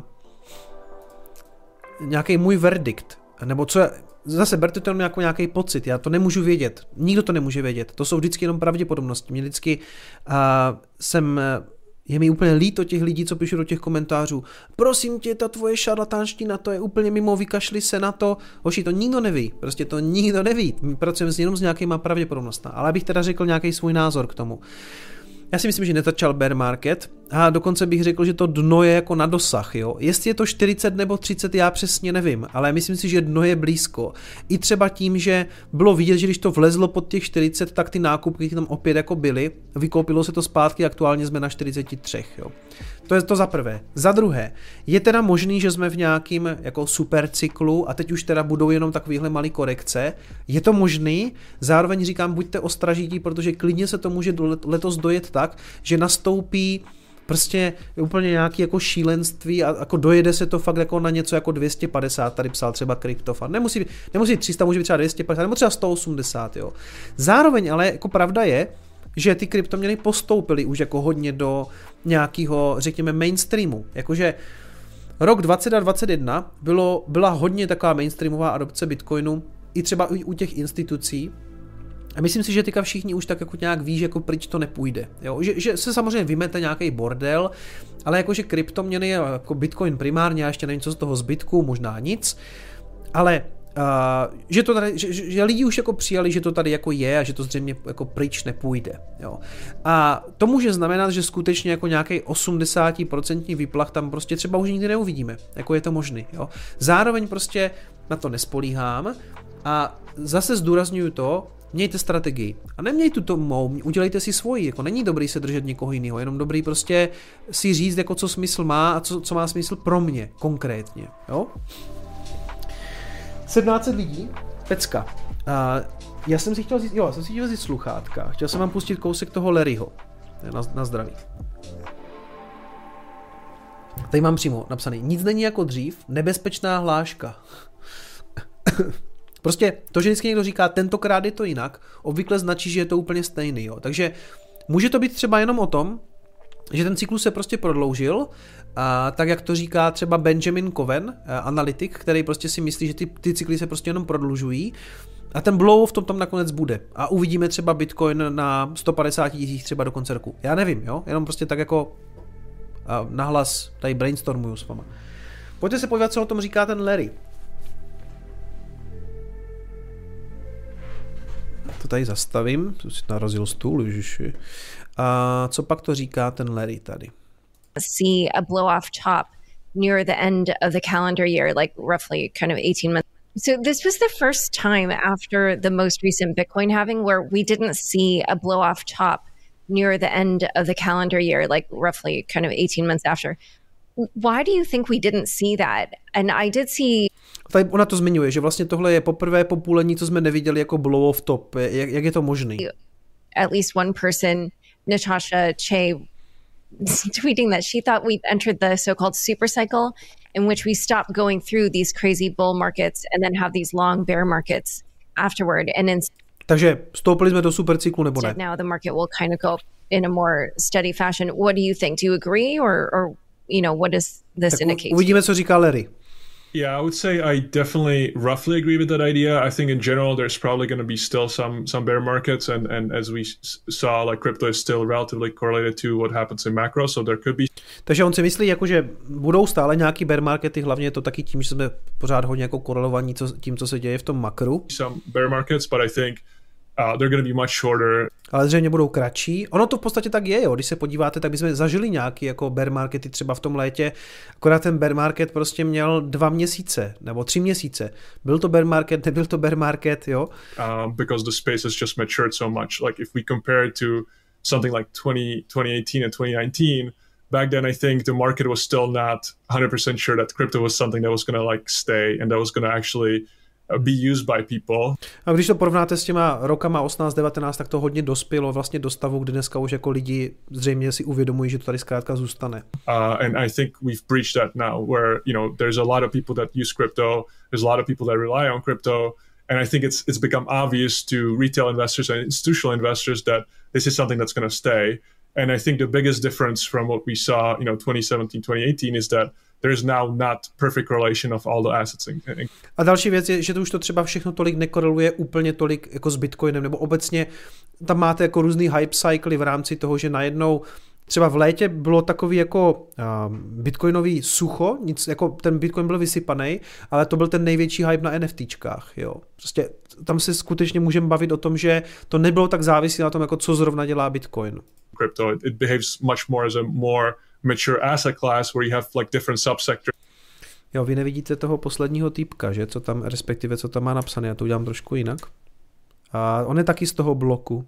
A teď to tady pustím, mám tady taky není vidět. Like, like DeFi 2.0, uh, like DeFi um, and, and a few other ones that behave almost like in its own cycles. Uh, and I think that by itself is, is really bullish uh, because it shows that, like I said, the crypto, crypto is just more accepted and more viewed as a mature mature asset class and I don't think there's going to be another like two or three year bear market.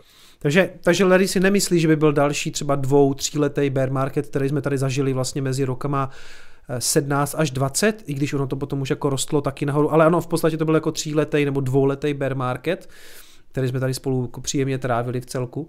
A, a on si myslí, že už taková věc nebude, že to prostě dospělo, a to, to, co tam vlastně, to, co jsem říkal před chvilkou. Ten druhý typek, který ho tam má, je vlastně taky eh, z, té, eh, z bloku, že oni oba dva jsou vlastně zaměstnan, zaměstnanci The Block. Dneska Larry Čermák už jako Vice President of Research a ten Igor eh, je šéf toho výzkumu a vývoje. If you enjoyed watching this clip, hop on to youtube.com slash c. Uh, and I think that by itself is, is really bullish uh, because it shows that, like I said, the crypto, crypto is just more accepted and more viewed as a mature mature asset class. And I don't think there's going to be another like two or three year bear market. Mm-hmm. Uh, mimochodem doporučuji celý ten podcast. Dneska jsem to poslouchal, má to, myslím, hodinku. Uh, když si najdete Unchained a nedělá vám problém angličtina, tak Laura, uh, Laura je jeden z nejlepších podcasterů. V to, když, když vás třeba nezajímá jenom Bitcoin, a zajímá vás jako všechno i ostatní, tak ona je jako fakt výborná. To je mimochodem ta, které Michael Saylor říkal Forever Laura forever. Když se optala, jak dlouho uh, bude Bitcoin růst, tak on ji řekl, že navždy. Takže to je ona. Uh, ten podcast je dobrý, uh, takže si ho můžete najít, myslím, že i na Spotify, i na YouTubeku. To je všechno. Ještě jsem vám chtěl pustit, jo, ještě jsem vám chtěl pustit to svoje první video, abyste si jako dali, abyste jako, pokud jsou tady třeba nějací nováčci, koupili si Bitcoin za 50 nebo za 60 tisíc, teď to stojí 40, tak já chápu, že je to nepříjemný, jo, ale já se chci vrátit k tomu, proč vznikl tady ten Bitcoinový kanál, pokud jste třeba neviděli první video, jo. A já jsem se inspiroval takovýma kanálama, jako je Petr Mára, nebo, nebo Standa Show, nebo Patrik Kořenář. Vidíte, já jsem toho Standu zmiňoval hned v prvním videu, takže naše cesty se nakonec protnuly ve, spojemné, eh, ve, ve, ve, společné spolupráci. Nebo naprosto retardovaný. To jsou všechno lidi, kteří prostě dělají už trošku, řekněme, dospělejší obsah. A proč bych se chtěl já věnovat Bitcoinu, je ten důvod, že um, já si myslím, že Bitcoin je naprostý fenomén, ekonomický, společenský a že je to něco, eh, co už nezmizí, co už tady s náma zůstane, že je to tak revoluční technologie, že už se prostě Bitcoinu a jiných kryptoměn nezbavíme. Přesně tak. A to, přátelé, to zůstává. Na tom se nic nezměnilo. A tenkrát, když jsem to říkal, tak ten Bitcoin stál prostě 3700 nebo něco takového. Podívejte se schválně, kolik stál Bitcoin 21.2.2019, kdy vyšlo to video. Já jsem to natáčel možná dva dny předtím nebo den předtím. Co chci říct je, že ten Bitcoin je fundamentálně jako zdaleka nejsilnější, co kdy byl a není vůbec žádný důvod se o něho bát. Jako pokud vám dělá problém ta cena, možná to není pro vás, možná, možná je lepší prostě, um, abyste Bitcoin prodali a nemusíte se tím potom jako zabývat. Jestli vám nedělá prostě dobře ta volatilita, ty výkyvy, ale já tím chci jenom říct, že v té době jsem tomu věřil a v té době tomu nevěřil skoro nikdo, rozumíte? Takže klid, jako klid. Jako může jít Bitcoin teďka na 20? Může. Může jít na 15? Může. Ale dřív nebo později si myslím, že překoná zase all time high. Jo? A to jsme tady už jako řešili vlastně i v tom létě. A to bylo úplně stejné. A to bylo na 30. Jo? A, a všichni prostě... Já, já nevím, já jsem už našel ten zen asi. Jo? Tak najde, musíte hledat zen. Pustím muziku. A pojďme dál ještě nadat takový jako... Hraje to? Aha, ne, hraje, protože to mám neslabený. To, to nemůže hrát. A ještě jedna taková, řekněme, kontroverzní věc. No, kontroverzní, no. Jak kdo chce. Uh... Tady jsem nedávno viděl, uh, spuštění Sunday Swap na Cardanu se blíží, mohou se však objevit problémy, ale já to tady mám úplně z jiného důvodu. Já vám vlastně chci říct, že uh, jsem, já jsem napsal na Twitter, já jsem napsal na Twitter, že jsem um, Prodal veškerý zbytek Cardana. Nemám žádný, ani Moonback. A lidi mi tam psali. Je, yeah, ty jsi úplně blbej, teď to je prostě na all time low proti prostě, nebo respektive na dně oproti Bitcoinu. Jo, jo, ty donaty přečtu, za chviličku už to bude. A dostal jsem tam jako hrozný sekec, jo, ale a, a, to je zase, já to dávám kvůli tomu, že jsem celku transparentní s tím, co dělám a vy to dělat nemusíte. Pokud se vám Cardano líbí, tak vůbec nemusíte to kopírovat, ale jako, já už to Cardano prostě fakt držet nechci, protože uh, já jsem, podíváme se za chviličku ještě na graf, ale uh, takhle, podíváme se na graf rovnou. Vlastně tam někdo psal, že jsem jako úplně retardovaný, jo. Já vám řeknu, já vám ukážu, jak hrozně jsem retardovaný, co se týče Cardana. Tady mám nakreslený nějaký vývoj. Tohle je Cardano, kdy uh, nebudu dávat log, aby to bylo jako ještě příjemnější. Tohle je proti Bitcoinu, jo. A já chci jenom říct, my to tady to zatím smažu, my jsme tady v této fázi. Já jsem tady prodával zbytek, zbytek Cardana, ještě jsem něco měl, typu, že to bylo třeba pětina, možná čtvrtina toho, co jsem kdy držel. Protože přátelé, eh, já prostě nemám pocit, že ten projekt by něco doručoval a uh, už to, co tady Zhruba před rokem tady byl Larry Čermák a říkal, že prostě, že je to vaporware, že to nic moc nedělá. Já vím, že se na mě teďka jako seběhnou uh, celá ta ADA army, jo, ale nezlobte se na mě a zaprvé neříkejte mi, že jsem, ano, já jsem prodal tady. A říkáte si, to jsi teda prodal fakt blbě. No, uh, OK, nicméně tady jsem prodával už jenom ten zbytek, zhruba tu čtvrtinu, no, myslím pětinu, ale hlavně, mně přišla Cardano někdy v roce 17-18 úplně přehypovaný a nekupoval jsem to. Až když se to propadlo, tak jsem si říkal, hele, někdy myslím, že to bylo na konci roku 18 nebo začátku roku 19, něco málo jsem si koupil zhruba někde tady. Mi to přišlo jako dobrý nápad. Pak se to sesypalo ještě výš. A to, co mám tady zakroužkovaný, je, je někde kolem 17. března 2020, to je jakože marec, marc, v roce 20, kdy u mě vyšlo video a vím, že někdy kolem toho videa jsem prostě nakupoval, buď předtím nebo potom, což je v celku jedno, protože tady to bylo prostě plochy jak azijská běžkyně. Každopádně, to zase bude seket, ty no to je jedno. A pak, když to pumpovalo, tak já jsem prodával tady, prodával jsem tady a prodával jsem tady všechny ty pumpy. A lidi mi říkali, to neděláš dobře, Jaromíre, s těma sirkama. Ale já jsem prostě prodával a říkal jsem si, jak však mě zůstane, když to bude pumpovat dál, tak prostě proč ne. A já mám prostě strach, že to dopadne jako Namecoin, Peercoin a že ten další průběh toho Cardana bude něco jako takovýho. Jo? Sorry. Vím, že se teďka všichni kardanisti budou zlobit, ale jako mě to mě to satej naštosovalo, já jsem s tím spokojený, prodával jsem to postupně a e, pro, proč jsem to udělal je, že e, Nemám pocit, že by ten projekt prostě něco doručoval a Charles Hoskinson je spíš youtuber než, než vedoucí jako projektu, protože pořád něco jako youtubuje, pořád vydává nějaký videa, ale v té obrovské konkurenci jako těch um, uh, v té obrovské konkurenci těch různých smart chainů, jako je prostě Ethereum, Ethereum, Polkadot, eh, já nevím co, Solana, Avalanche, teďka jede ještě Terra Luna, nebo jak se tady ty věci jmenujou, tak prostě to se hodně jako um, to jsou projekty, kdy se jako něco děje, jede tam nějaký to DeFi, NFTčka a já si o tom můžu myslet, co chci, ale lidi to chtějí používat a kupují to. A já jsem vlastně nepřišel za ty roky na to, na co to Cardano je, jo. Já nevím, do teďka jedou tam nějaký smart kontrakty, mám pocit, že ani ne. Jako teď mají spustit jako eh, ten Sunday Swap, já ani nevím, jaký jsou tam jako nějaký ty tokeny, prostě uh, ano, já taky nevím, jak budeme tokenizovat. já to ne.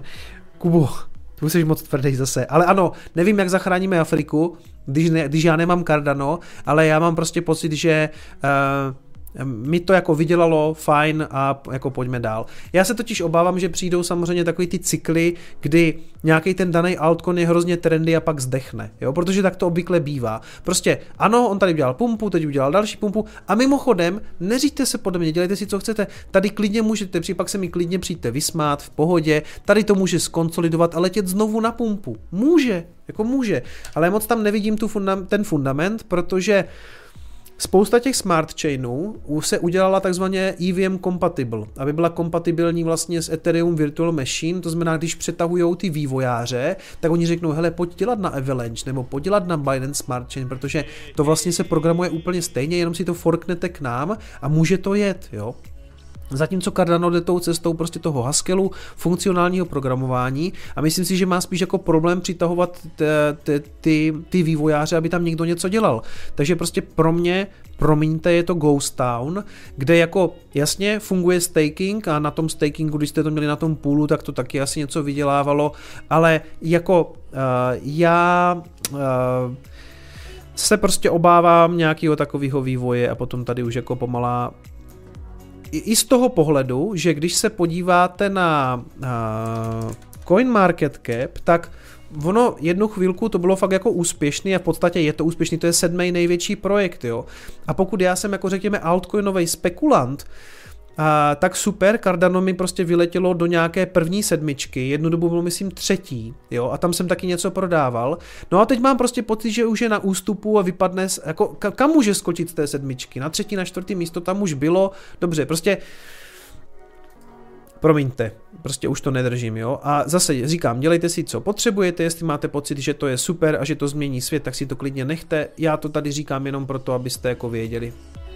A už nějakou, uh, už, už nějakou chvilku ještě jsem udělal to, že, nebo před nějakou chvilkou jsem udělal, že jsem prodal i uh, Litecoiny uh, do Bitcoinu, protože uh, um, mně se tady smáli lidi a v celku jako oprávněně, že já jsem prodal, já jsem si říkal, já už to držet nechci a myslím, že nějakých 40% jsem prodával někde tady, jo a všichni se smáli, ty jsi blbej, tam přijde takováhle obrovská pumpa, ty jsi to zase prodal v nejhorší možný okamžik. A, a fakt měli pravdu, protože chvilku na to to fakt jako takhle vystřelilo, jo. A já jsem tady po té cestě zase ještě trošičku něco prodal a říkal jsem si, hele, fakt se dá na tom Litecoinu čekat jako, jako pojďme si nalít čistého vína, na tom Litecoinu jako bude tohle, mi chcete říct, jo. Tohle tam bude. Takže já jsem tam jednu chvíli jako uh, ztratil nervy, já mám Litecoin rád, to je jedna z mála funkčních věcí v kryptoměnách. Prostě to je, je to takový ten retardovaný brácha jako Bitcoinu a já jsem s ním vlastně moc krát rád platil a, a je to jako vlastně fajn funkční projekt, ale taky, jako jaký je tam vývoj. Bude tam, bude tam Mimble Wimble a zajímá to vůbec někoho, potřebujeme tam jako Mimble Wimble, potřebujeme hlavně jako Litecoin, čili něco úplně maličko jako možná dneska mám jenom tak, abych, kdybych tím chtěl třeba zaplatit, ale vlastně většiny uh, jsem se Uh, upřímně tady, to furt jako jelo a furt to bylo špatný, já jsem se postupně toho zbavil a už to prostě nemám, jo. A Mám ten Litecoin pořád rád, pořád bude mít u mě srdci jako svoje místečko, ale pojďme si nalít jako čistého vína, když si otevřete ty grafy právě třeba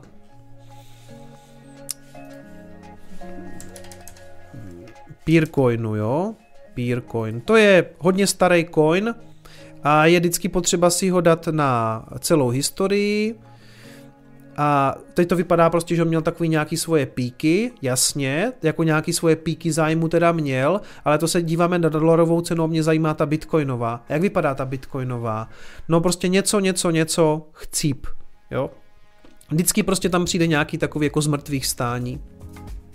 A tady na tom, na tom Litecoinu, když se na něho podíváte, super, on měl tým z mrtvých stání i prostě na tom bitcoinovém grafu, tady dokonce třikrát za sebou, ale teď už mám prostě pocit, že to jde prostě do té smrtelné fáze, jo, takže tady už jenom pípá, no, takže Jo, CoinMarketCap má, má tmavý režim, já se omlouvám, máš pravdu. Omlouvám se. Uh, no, takže tohle je Peercoin, a když se na něho podíváte, tak prostě já se obávám, že to je jako stejná píseň. Tam není, tam se nic neděje, tam není žádný vývoj, prostě to je bohužel, bohužel, jako takhle zase. A neviděl jsem poslední video Boba Lukase, to si pustím, děkuji za tip.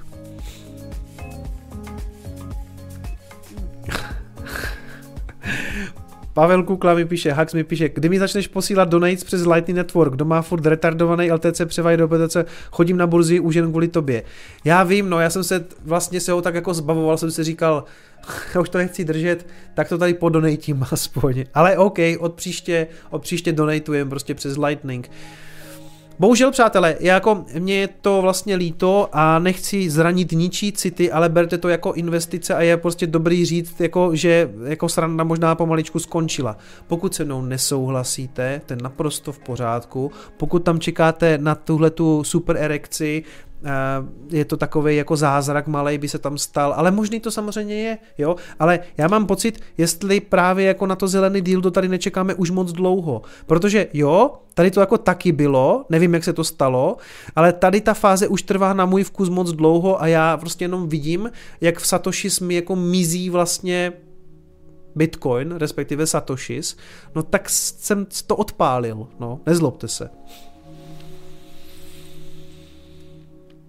No a když jsme tady u té zpovědi altcoinové, tak jsem odpálil ještě jednu věc a to je Chainlink. A protože tam, tak jak já si myslím, že ty jednotlivé mince mají nějaký ten svůj um, ty hypy, tak ten hype měl i ten Chainlink. O tom točili videa všichni, včetně mě. Tady u mě na kanálu je vlastně video o Chainlinku. Jo?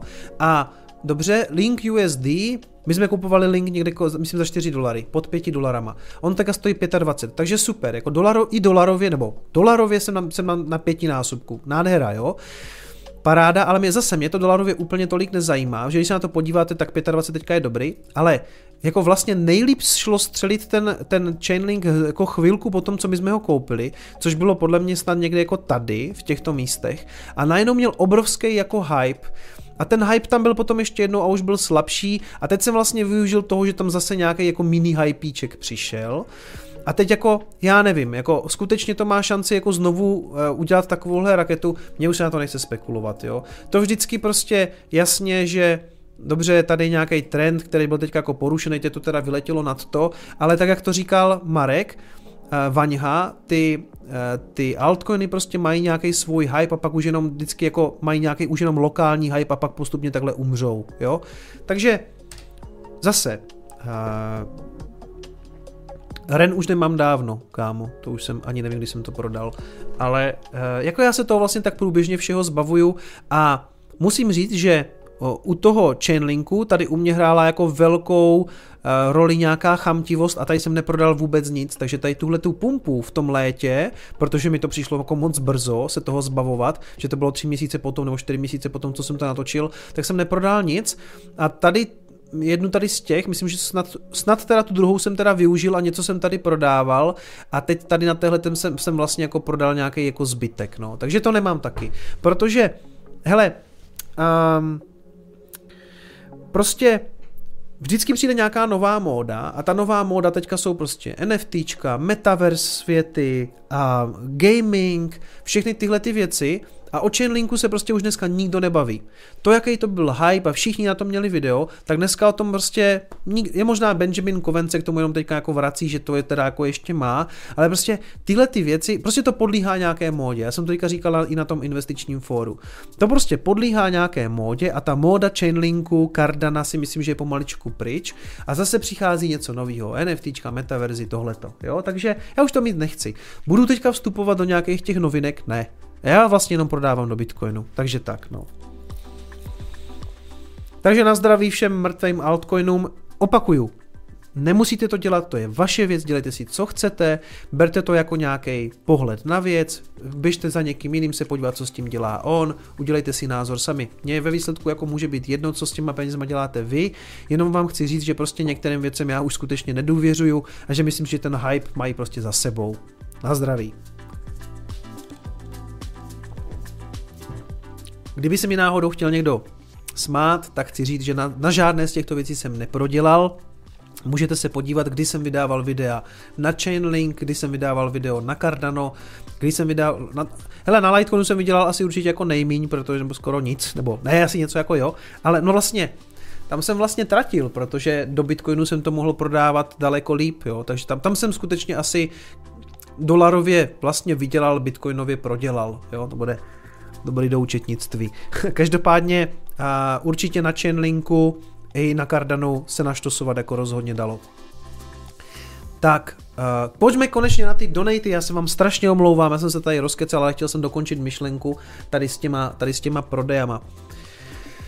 Ah, takže kde to začalo? Ježiši, kde to je? Před hodinou, před hodinou, před hodinou, an hour ago, an hour ago. Já jsem si tady myslím poslal donate testovací, abych věděl zhruba kde to je, takže tady by to někde mělo být. Tak, tady by to mělo být. Douglas Adams poslal 9000, to jsem říkal, Mark Hoss poslal 50 korunů, Dědek Zábřežský poslal 20 korunů, zdraví, zdraví, Štěpo, zdravím tě.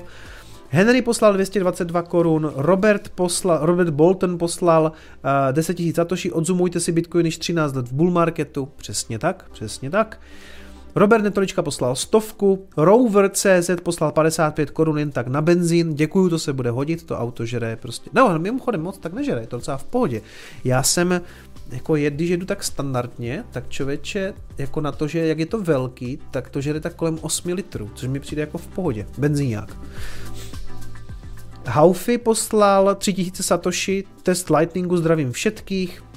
Blue Dick poslal 5555 satoshi, Daně v kryptu posílají 4,28, respektive 10 000 satoshi. Zdravím všechny, založil jsem profil na Instagramu na základní info o daních pro fanoušky krypta. Koho by to zajímalo, tak profil Daně v kryptu. Můžete najít na Instagramu teda uh, Daně v kryptu. Radím jak na ně. OK? Chleba s máslem posílá 5 dolarů. Čau, díky za tvorbu můžeš prozradit, na jakých úrovních si kupoval SPCE díky chleba. Uh, řeknu, kupoval jsem za 1840 to bylo, to si pamatuju.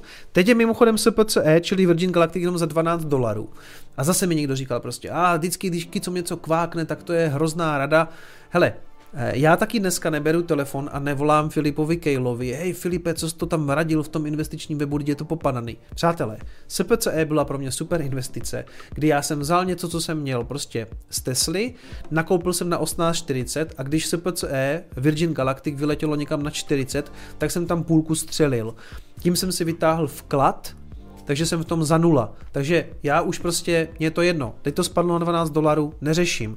Mimochodem, to je skvělá strategie, může být i pro vás pro ten Bitcoin. Něco vám to vydělá, řekněme, vrazíte do Bitcoinu 50 tisíc, super, něco vám to vydělá, vy z toho vytáhnete 50 tisíc, ukážete doma mamě. Mami, těch 50 tisíc toho je zpátky, teď už se vezu v Bitcoinu zadarmo, jo?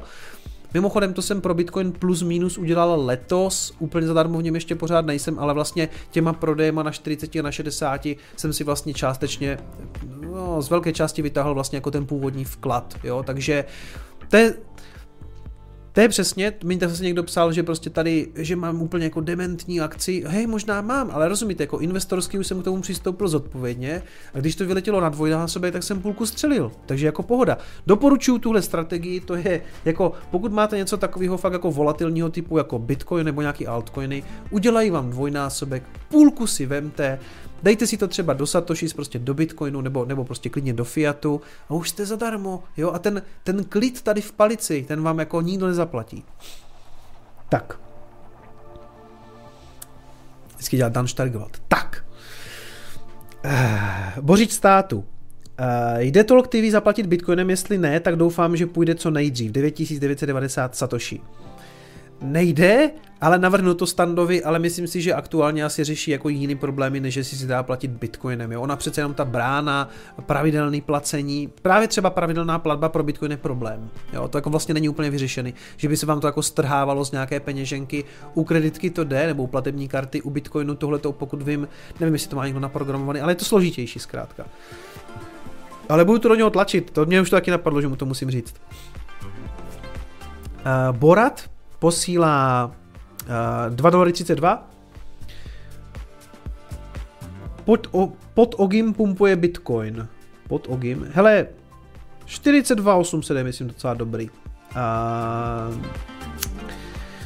F22 Daniel posílá 50 korunů. Le- legendy praví, že Bitboy Crypto pořád předpovídá 300 tisíc za, uh, za Bitcoin příští měsíc a může nám Bitcoinerům být jedno, jestli ČR nahradí CZK eurem, obě fiat.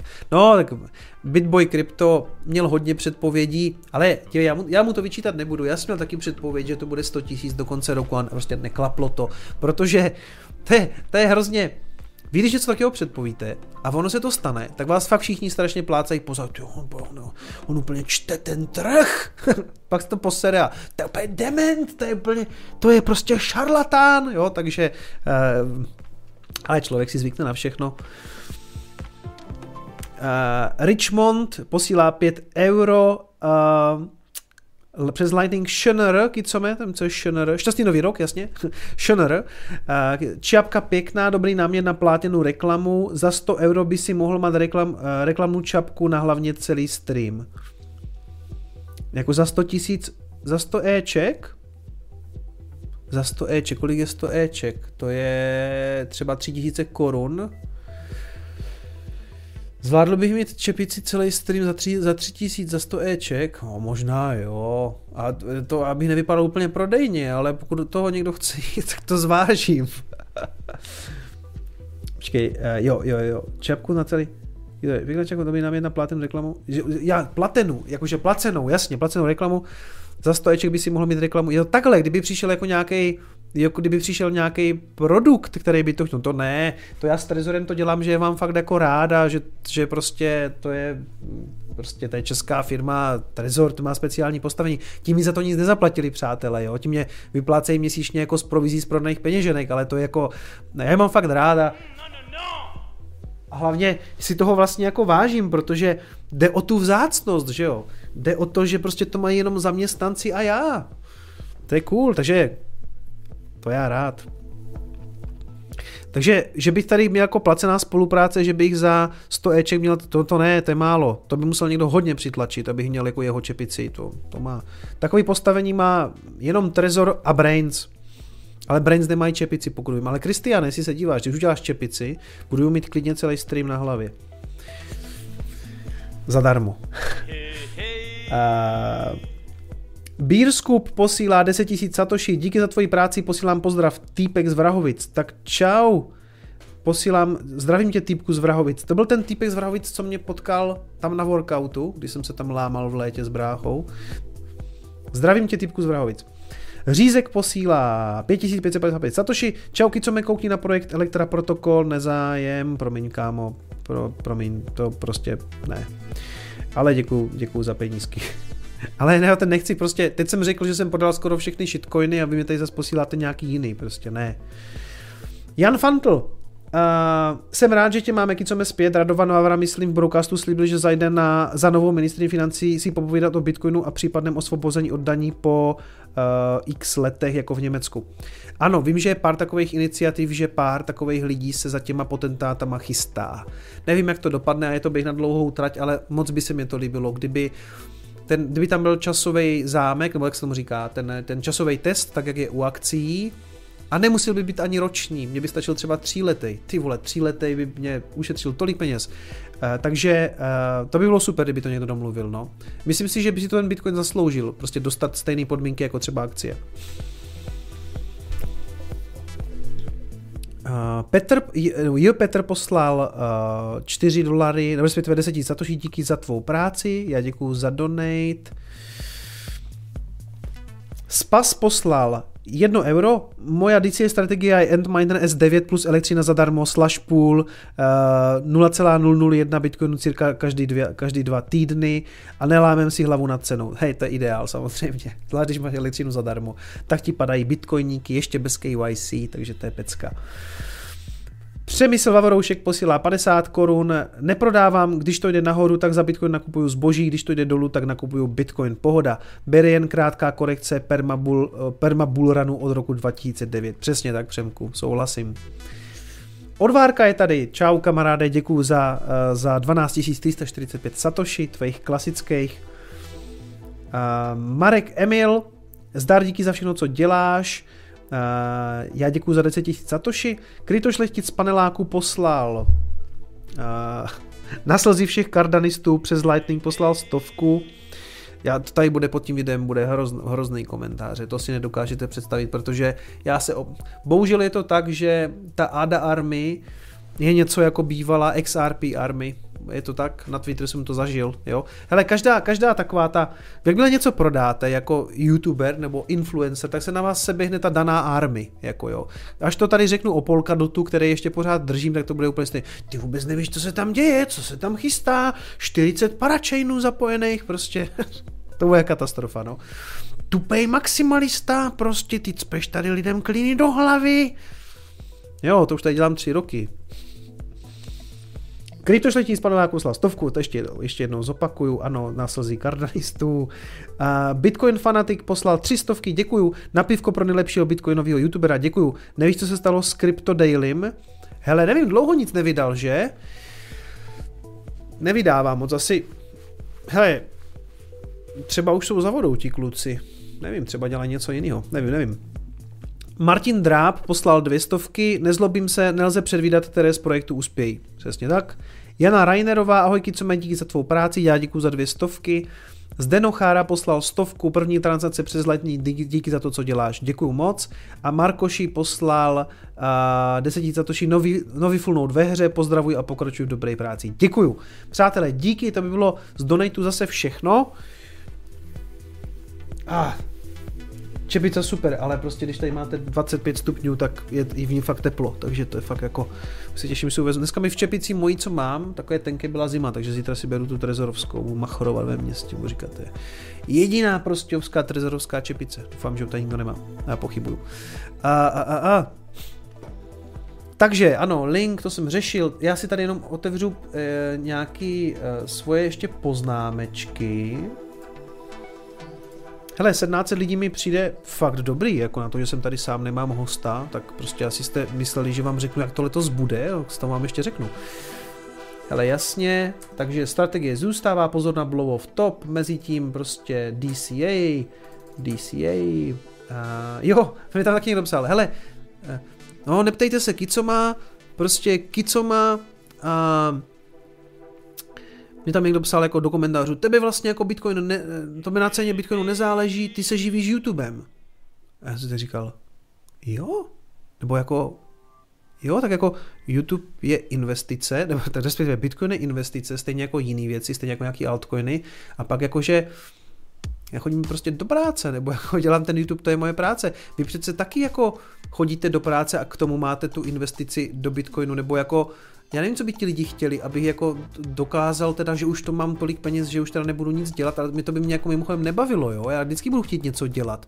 Jako, i kdybych byl prostě, já nevím, kdybych měl peněz tři prdele, a, tak bych asi chtěl jako pro jiný lidi něco dělat, protože vy pak jako hledáte nějaký ten svůj purpose, že jo, ten, ten účel, proč jste na tom světě, to by vás nebavilo. Tam možná někoho jo, ale prostě vždycky, Kicomovi ne, ne, nezáleží na Bitcoinu, protože prostě on se živí jako natáčením videí na YouTube. Jo? jo. Plus, a ještě říkal, no, prodává merch, no jo, prodává merch, jo, jo, jo. A transparentně to tady říkám, jo, takže to mě tak jako pobavilo, no, tak. Můj natáčí video, mě zajímá Bitcoin. Jo, to jsem říkal, že fundamentálně se nic nezměnilo, že jsem prodal altcoiny, jsem říkal, to jsem taky říkal. A asi jenom ve zkratce ještě, tyjo, jsem zase kecal moc dlouho, aby se vůbec dostali těm věcem, co jsem chtěl tak, tak já to vezmu pak hodně, no, hele, bude to takový spíš souhrn, ale vlastně, vlastně to tak akorát vyjde, je to v pohodě. Uh, ještě co se týče jak Bitcoinu, to je dobrý song. Uh, musíte mi vždycky jako, co budete vlastně dělat, nějaký ten, uh, pro, pro oba dva ty scénáře, pro ten bear market case a pro ten bull market case. A já to já prostě vím, jo? Pokud jsme v bear marketu, vstoupili jsme do něho, jakože si nemyslím, že by se to stalo. Nedělám nic, další prodej mám na 80 tisících, až to suju saty. Pokud jsme vstoupili do nějakého delšího bear marketu, OK. Pokud jsme v bull marketu, super, štosuju saty a na 80 tisíc mám první prodej, pak na stovce, pak na 120 a tak dále. Ale to byl taky důvod, proč jsem se zbavil těch altcoinů, protože když se zamyslíte nad těma caseama, nad tím, pokud jsme stoupili do bear marketu, pokud jsme skoupili do bear marketu, tak tyhle ty tři mince, Chainlinku, Cardanu a Litecoinu se nebude dařit proti Bitcoinu. To bude prostě dumpovat strašlivým způsobem, pokud jsme v bear marketu. A pokud jsme v bull marketu, tak OK, oni zřejmě dolarově nějak porostou, ale už nezažijou asi takovej hype, konkrétně tyhle mince, jako je Cardano, Chainlink a Litecoin, protože je právě vystřídá nějaká nová móda. Jo? Proto jsem ty pozice vlastně jako uzavřel a už to nechci. A ještě si říkáte, hele, Kicume, ty jsi vždycky říkal, že si necháš nějaký jako moonback, kdyby to náhodou ještě vystřelilo. Máte pravdu, ale prostě naznal jsem ten pocit, že to asi spíš nevystřelí, respektive, že když to vystřelí, tak mě to vlastně moc nezajímá už sledovat. Já se tím nechci zabývat. Já jsem si vyloženě prostě v tom portfoliu chtěl škrtnout tři řádky, abych na to už nemusel hledět. A nečekám moc na nějaký zázrak, jako že by byl nějaký zázračný hype kolem Litecoinu, že by byl zázračný hype kolem Chainlinku a kolem Cardana, kde, kde to Cardano a nic proti tomu, jestli to fakt máte rádi, tak v pohodě, jenom tam já tam vidím tu obrovskou konkurenci těch ostatních smart chainů, který jako doručujou a to Cardano pořád jako, my to děláme pomalu, my děláme výzkumy, Hele, v tom dynamickém světě těch kryptoměn prostě si myslím, že to Cardano to prostě bohužel prohrálo, ale to bude, to bude taková hrůza ty komentáře, to já to ne, tentokrát ani nebudu číst. Už některým jako skutečně moc jako nečtu. No. Hele, OK, pojďme na to, co jsem chtěl probrat, nebo co je vlastně téma toho streamu, nějaký přehled, co se stalo v tom roce 2021. Ten graf jsme, myslím, prošli, že se chová trošku jinak, než se choval a že to všechno tentokrát může být fakt jako trošku jinak a Dominik Stroukal vždycky říká, neextrapolujte, neextrapolujte, protože prostě ta situace je vždycky trošku jiná. Takže my teďka nevíme, jsme na takovým rozcestí, ale mám pocit, že spíš jako se tam dostalo do popředí, to se znovu začal skloňovat ten bear market úplně zbytečně. Podle mě, podle mě jako nezačal, jo, ale uvidíme. Ale já jsem se chtěl podívat vlastně na nějaký uh, ty fundamentální události, co se vlastně v tom uh, minulém roce stalo a chtěl jsem najít nějaký pěkný souhrnej uh, chtěl jsem najít nějaký pěkný souhrnej článek a vlastně jsem ho nenašel, ale říkal jsem si, že taková pěkná sonda nebo takový pěkný přehled vlastně u mě na tom YouTubeovém kanálu, na Bitcoinovém kanálu, kde to vlastně máte pěkně popsané, co se přesně dělo. Jo? Já jsem si to seřadil vlastně od nejstaršího. Takže tady vidíte, že zhruba před tím rokem, podíváme se na to jenom, a to bylo někdy 16.2. jsme si tady vlastně společně připíjeli na Bitcoinový all time high. Jo. Tak dále a tak dále. Čili to bylo 16.12. Bitcoin stal 20 tisíc. A když se potom podíváte, eh, tak vlastně už 18. stal 23 tisíc, pak tady byl Juraj Karpiš a tak dále a tak dále. Pak 5. první už stál 30, 30 tisíc stál, to byla fakt jako jízda. A mimochodem tady vyšlo video, který je teďka když přijdete, jak, jste jako nový a ještě neodebíráte můj kanál, tak to nekupujte si Bitcoiny tam jako hlavní video. Já už jsem v té době tušil, že je to asi jako trošku přefouknutý, že to rostlo docela rychle a čekal jsem, že tam jako nějaká korekce dřív nebo později musí přijít. A ona přišla, myslím, dokonce v den vydání toho videa, jo. To video se jmenuje Nekupujte si Bitcoin, protože spadne. A to vlastně platí do teďka. Prostě pokud na to nemáte ty nervy a, a ty koule, tak Bitcoin prostě bohužel třeba nemusí být pro vás, protože prostě je volatilní, ale to já tady říkám pořád do kolečka. Jo. co bylo potom zásadní, přišlo nějaký, nějaký fat novej, že jo, prostě, že Tether není krytej, prostě klasika, že, že došlo k double spendu, takže tam byla nějaká ta korekce, to jsme tady všichni řešili. Už jsme vlastně i minulý rok 28. první řešili, jestli praskla eh, bitcoinová bublina, a pak jsem, pak jsem dělal přímo video na Tether FAT, no a pak 9.2. přišlo to velké ohlášení, že vlastně Tesla investovala do Bitcoinu, jo, to, to se jenom pustíme kousek.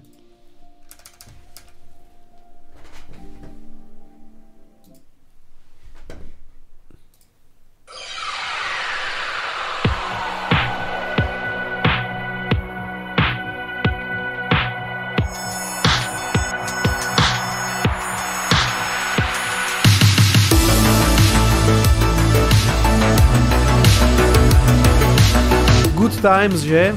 Good times. No, takže to bylo to velké ohlášení, ano, bylo to velké ohlášení, že Tesla investovala nebo že si přidala na balance sheet Bitcoin. To tenkrát prostě tam, tam byla svíčka jak blázen, to se jako asi nedá od, oddiskutovat, že by to bylo jinak. Takže to byla taky velká věc samozřejmě. Pak nám ten Elon začal trošku zlobit, respektive z toho Bitcoinu nám začal couvat, takže od té doby už to s náma možná není takový kámoš, co potom prostě tweetoval o Dogecoinu a o všech těch Shiba coinech a tak dále a tak dále.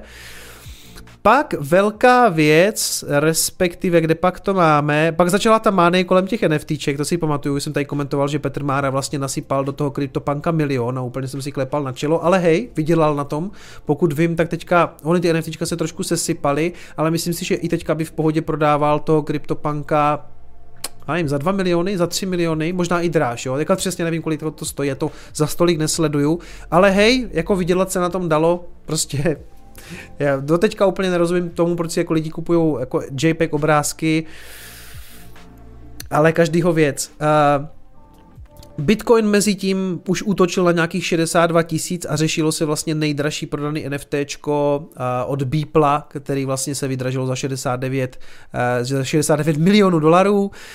A následně potom jako jedna z těch velkých věcí samozřejmě přišla, hodně se začalo znovu diskutovat o té, o té ekologičnosti, takže jsem měl celý stream na ten špinavý Bitcoin.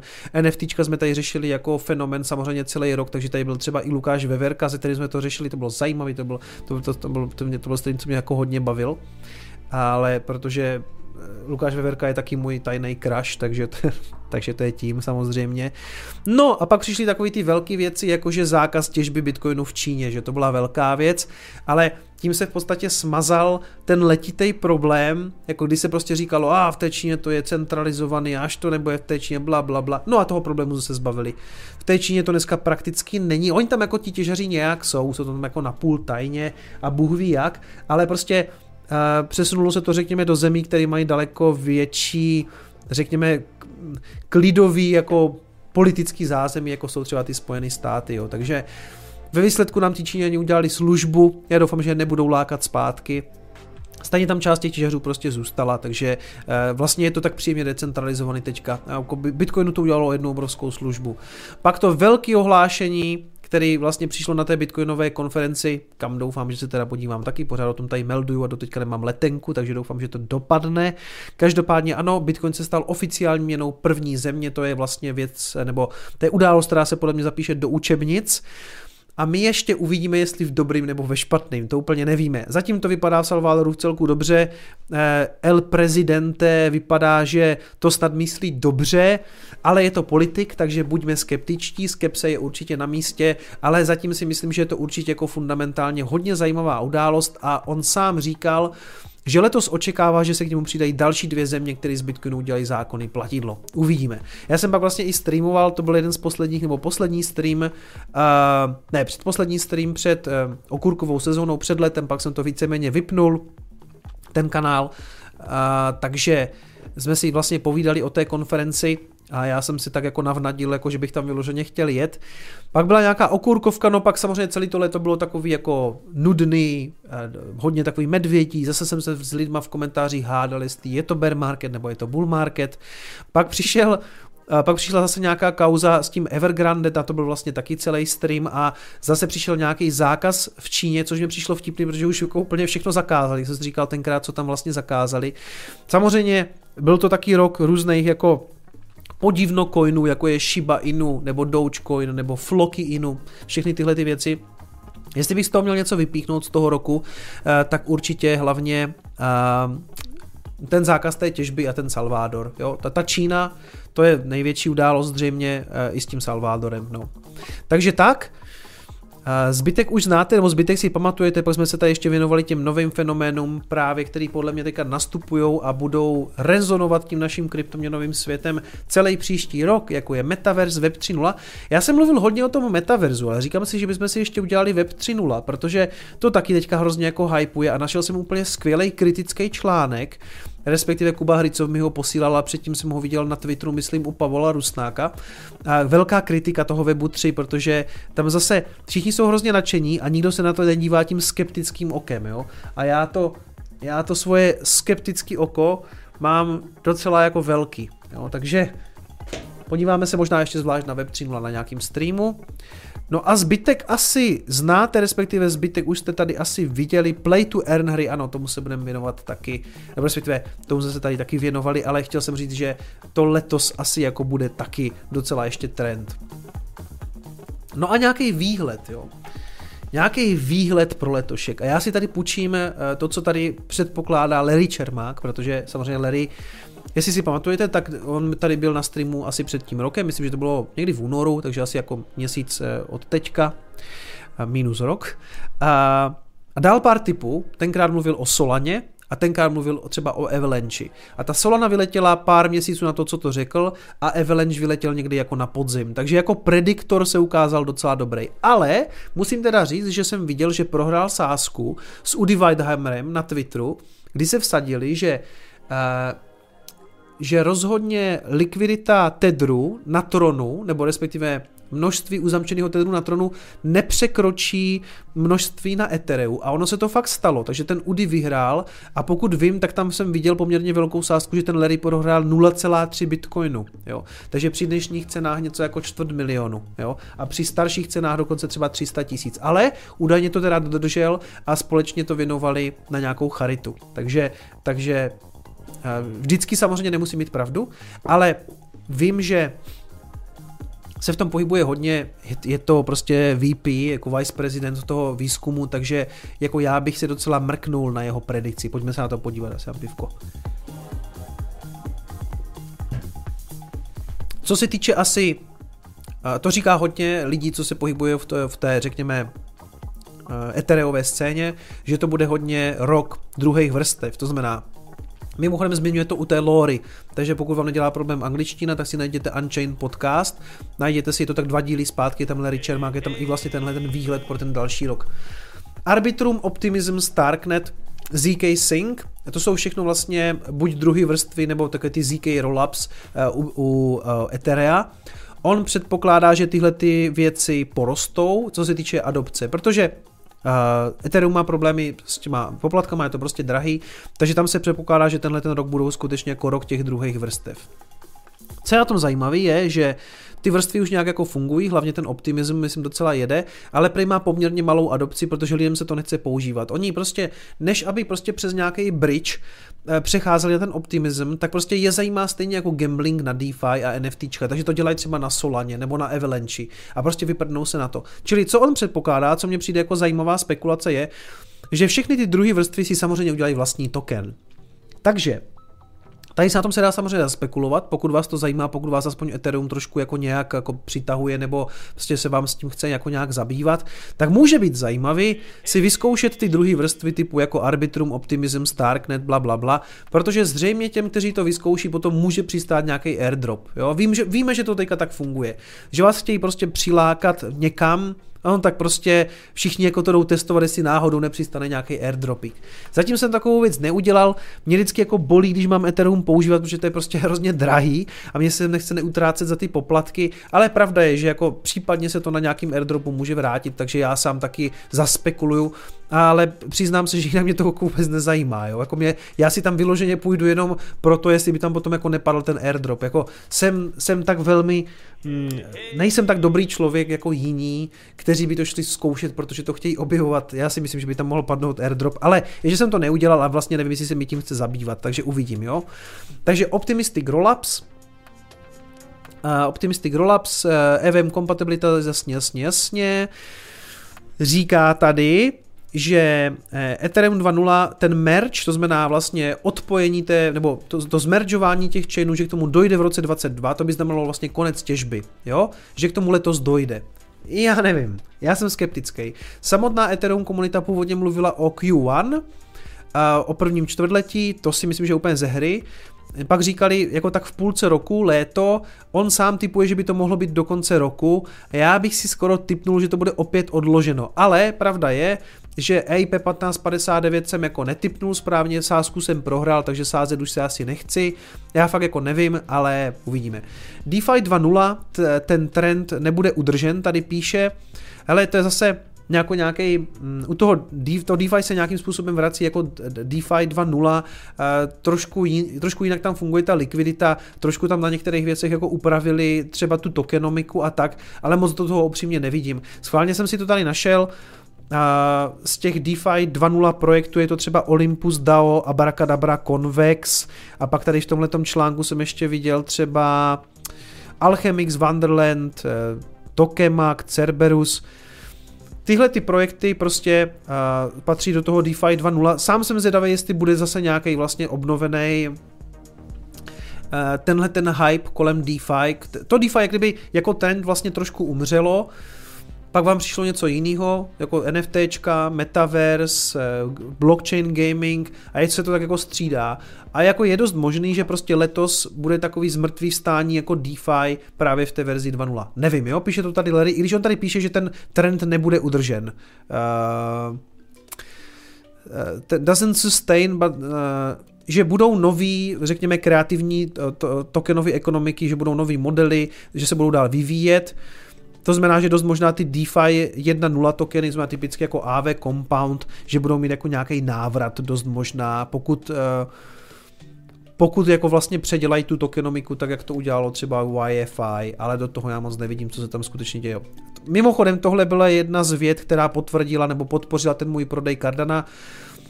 Cardano bude pokračovat, jak kdyby, eh, co se týče, že bude spíš underwhelming, no jako mi nebude doručovat, nebo... Hele, jak byste přiložili underwhelming? Já jsem...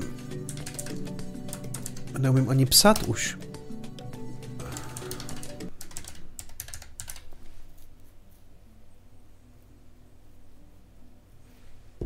Počkej, underwhelming je...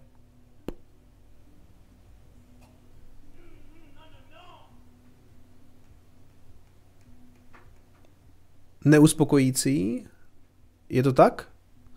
Mě to tady, při, mě to tady přihledá úplně jinak. No, a co, ano, prostě nebude, ano, nevýkonné nebo podprůměrně e, nedostačující, a co se týče jako v oblasti DeFi aplikací, které na něm vzniknou a je to tak, je to tak underwhelming a uh, hype nebude schopen někdy udržet cenu, jo, prostě hele, je to tak, že spousta lidí prostě, a můžeme si o tom myslet, co chceme, prostě chtějí DeFi, chtějí si na tom farmařit, chtějí prostě tam prostě gamblit cokoliv, to, to není úplně naše starost, ale pravda je, že to Cardano to skutečně jako nedoručuje, že to tam jako není. A prostě není možný, aby se drželo v první desítce, když to nemá. Jo? A nemá vlastně jako, já nevím, jestli tam jsou NFTčka, jo? ale jako na druhou stranu zajímají NFTčka, zajímají NFTčka někoho na, na Cardanu, jo. Myslím, že primární zájem o NFTčka je prostě na Ethereu, jo. Takže tam Nechci to tady už dál na to jako hejtit a flusat, protože pár lidí to fakt jako neponese dobře, ale ano, je to jedna z těch věd v tady v tom jeho researchi, která podpořila, to jsem si říkal, OK, jako já jsem věděl, že Larry to nemá rád, ale to jako dávalo mi to smysl, jako prostě mám, on má pravdu, jo, prostě já jsem za ten rok tam nic neviděl, teď on říká, že to neudrží, tu cenu si říkal, OK, už to střelím, prostě nazdar. Ethereum nepřeskočí Bitcoin, Solana nepřeskočí Ethereum, jo? bavíme se o, jakoby, o flippeningu. Nebude dlouhý bear market, eh, obecně jako na tom, v tom našem poli kryptoměn, ale spousta tokenů půjde eh, o 90% dolů. Ano, to si myslím, tak jak to podlíhá té módě. Prostě někteří to přežijou, někteří nepřežijou. Ty, kteří trendují, vám udělají pumpu, ty, kteří jsou už jako demode, tak prostě nazdar. A krypto jako celek bude celkově méně korelované. Asi jako v rámci té asset klasy, ale možná i s jinýma věcma. Tady myslí, crypto a whole will continue to become less correlated overall. To, to není úplně z toho zřejmé, jak to myslel. NFTčka budou mít další silný rok, super, já budu mít co komentovat, ale už to nebude tak jako profile picture heavy, to znamená, už to nebudou jenom obrázky. V roce 2021 Eh, OpenSea ztratí svoje dominantní postavení, nebo respektive část toho market shareu ztratí, ehm, vzniknou nějaký alternativní, alternativní tržiště, hned se na to podíváme, jednu, jednu zajímavou věc, a, a, a tak dále, a tak dále. Um, ehm, SEC schválí uh, kdyby ETF, ale to futures-based ETF na Ethereum a neschválí spotový Eh, bitcoinový nebo ethereový ETF. Uvidíme, ale je pravda, že jako mně přijde, že se tomu fakt brání, nebo že, že, že prostě to nechtějí, no. že to, že to spotový prostě nechtějí pustit, jako že prostě tam tak jako předhodili těm lidem to, to futures base a řekli, to vám stačí. Uh, SEC bude dál tlačit na, uh, na to, jaký tokeny eh, se vlastně listují na, na domácích eh, burzách, jako je Coinbase. Bude nějaký univerzální standard pro, uh, pro stablecoiny, ano, o tom se hodně mluví, že bude nějaká regulace hlavně pro stablecoiny, ale nebudou zakázany, jako nestane se to, že by byl nějaký jako ban, jo, a tak dále, a tak dále. Dubaj a Bahamy uh, se stanou hubem, nebo takovým jako velitelstvím globálních směnáren. To znamená, je dost možný, že třeba že ta Dubaj tomu asi půjde naproti, oni jsou takový jako, že oni ty peníze chtějí prostě, jo. A když prostě řeknou, když tam udělají pěkný um, prostředí nebo podhoubí pro ty, pro ty směnárny, tak jako ta Binance se tam klidně přesune, jo. I možná jiný biznesy to, to bych si taky typl, že zóna, Bahamy nevím, tam nemám jako vůbec přehled, ale ta Dubaj mám pocit, jako, že on tam Larry byl, takže ona si jako zná i trošku ty lokální, myslím, že tam, jako já jsem tam taky byl, ale já jsem tam byl na dovolené, on, Larry tam byl na um, nějaké konferenci, takže asi, asi se tam mluvilo o tom dost možná, že prostě Dubaj chce být tím jako světovým hubem, jo. Tak, já to asi doplním jenom o to, nebo o, o co, co si myslím, jako že se stane, je, že Dál hodně pojede celý ten trend um, Web 3.0, proto o tom chci udělat ještě celý jeden stream, aby jsme jako si, protože ten metaverse, o tom jsme jako toho nahnětli hodně na tom streamu, ale tento Web 3.0 je ještě trošku něco jiného, jo? to je to vlastněním prostě v těch světech a prostě jak by ty služby mohly na sebe navazovat. Ve výsledku je tam spíš jako strašně moc výzev, který podle mě nejsou schopni eh, ti programátoři překonat třeba ani v následujících deseti letech, jo. A Další věci, co zřejmě pojedou, je dál jako ten metaverse, ale tam já jsem tady jako uh, fakt jako skeptický, nebo já pořád dávám jako ten příklad ten Decentraland, ale schválně, přátelé, zkuste si ten Decentraland otevřít, to, je, to si můžete zahrát, myslím, úplně zadarmo, nevím, jak to funguje, ale normálně jsem v tom Decentralandu chodil a jako to, to extrémně o ničem. A já si ten Decentraland pamatuju nahypovaný už z roku 17. Otevřete si ho za čtyři roky potom. Za čtyři roky potom se tam neudělala skoro žádná práce, nebo nemám ten pocit, to je prostě odpad. Jo? Takže já nemám moc vizi, nebo moc nevěřím tomu, že, ty, že by ty metaverse světy nějaký jako super byly doručeny letos, jako neuvidíme nic. Jo? To, bude, to bude sliby, tohle nasadí se si virtuální realitu, bude to stát za prdlačku, akorát vám prodají tokeny. Ale téma to bude, jako budou trendovat ty, ty tokeny s tím spojeny, takže prostě pokud jsou tady nějací spekulanti, tak si myslím, že jedno z těch témat, ano, může být prostě ty metaverse coiny, Web 3.0, NFTčka nějak pojedou, ale já si taky myslím, že letos uh, ten zájem bude už trošku uvadat, co se týče těch obrázků, že to, to se prostě přespekulovalo. A pokud NFT neukáže, že vlastně tady k něčemu je, kromě spekulací s obrázkama, tak bude mít jako těžký rok. Uvidíme, jestli letos, protože já jsem často slyšel o různých use casech, jako s hudbou, s use casama, jako se vstupenkama, na co všechno to může dávat smysl, OK, ale já bych chtěl vidět něko, někoho, kdo to teda půlne, kdo mi ten produkt ukáže a řekne, řekne mi, háky, co mě, podívej se, celou dobu tam prostě nesmysly. Dobře, pak řeknu, OK, prostě tenhle ten produkt je dobrý, funguje to, nasadili to tady, reálně se za to kupují vstupenky, nebo reálně se za to prostě řeší autorský práva na muziku. Dobře, milil jsem se. Do té doby to budu tady hejtit vrchem spodem. Ozzy rozdává NFT netopíry, no nekup to.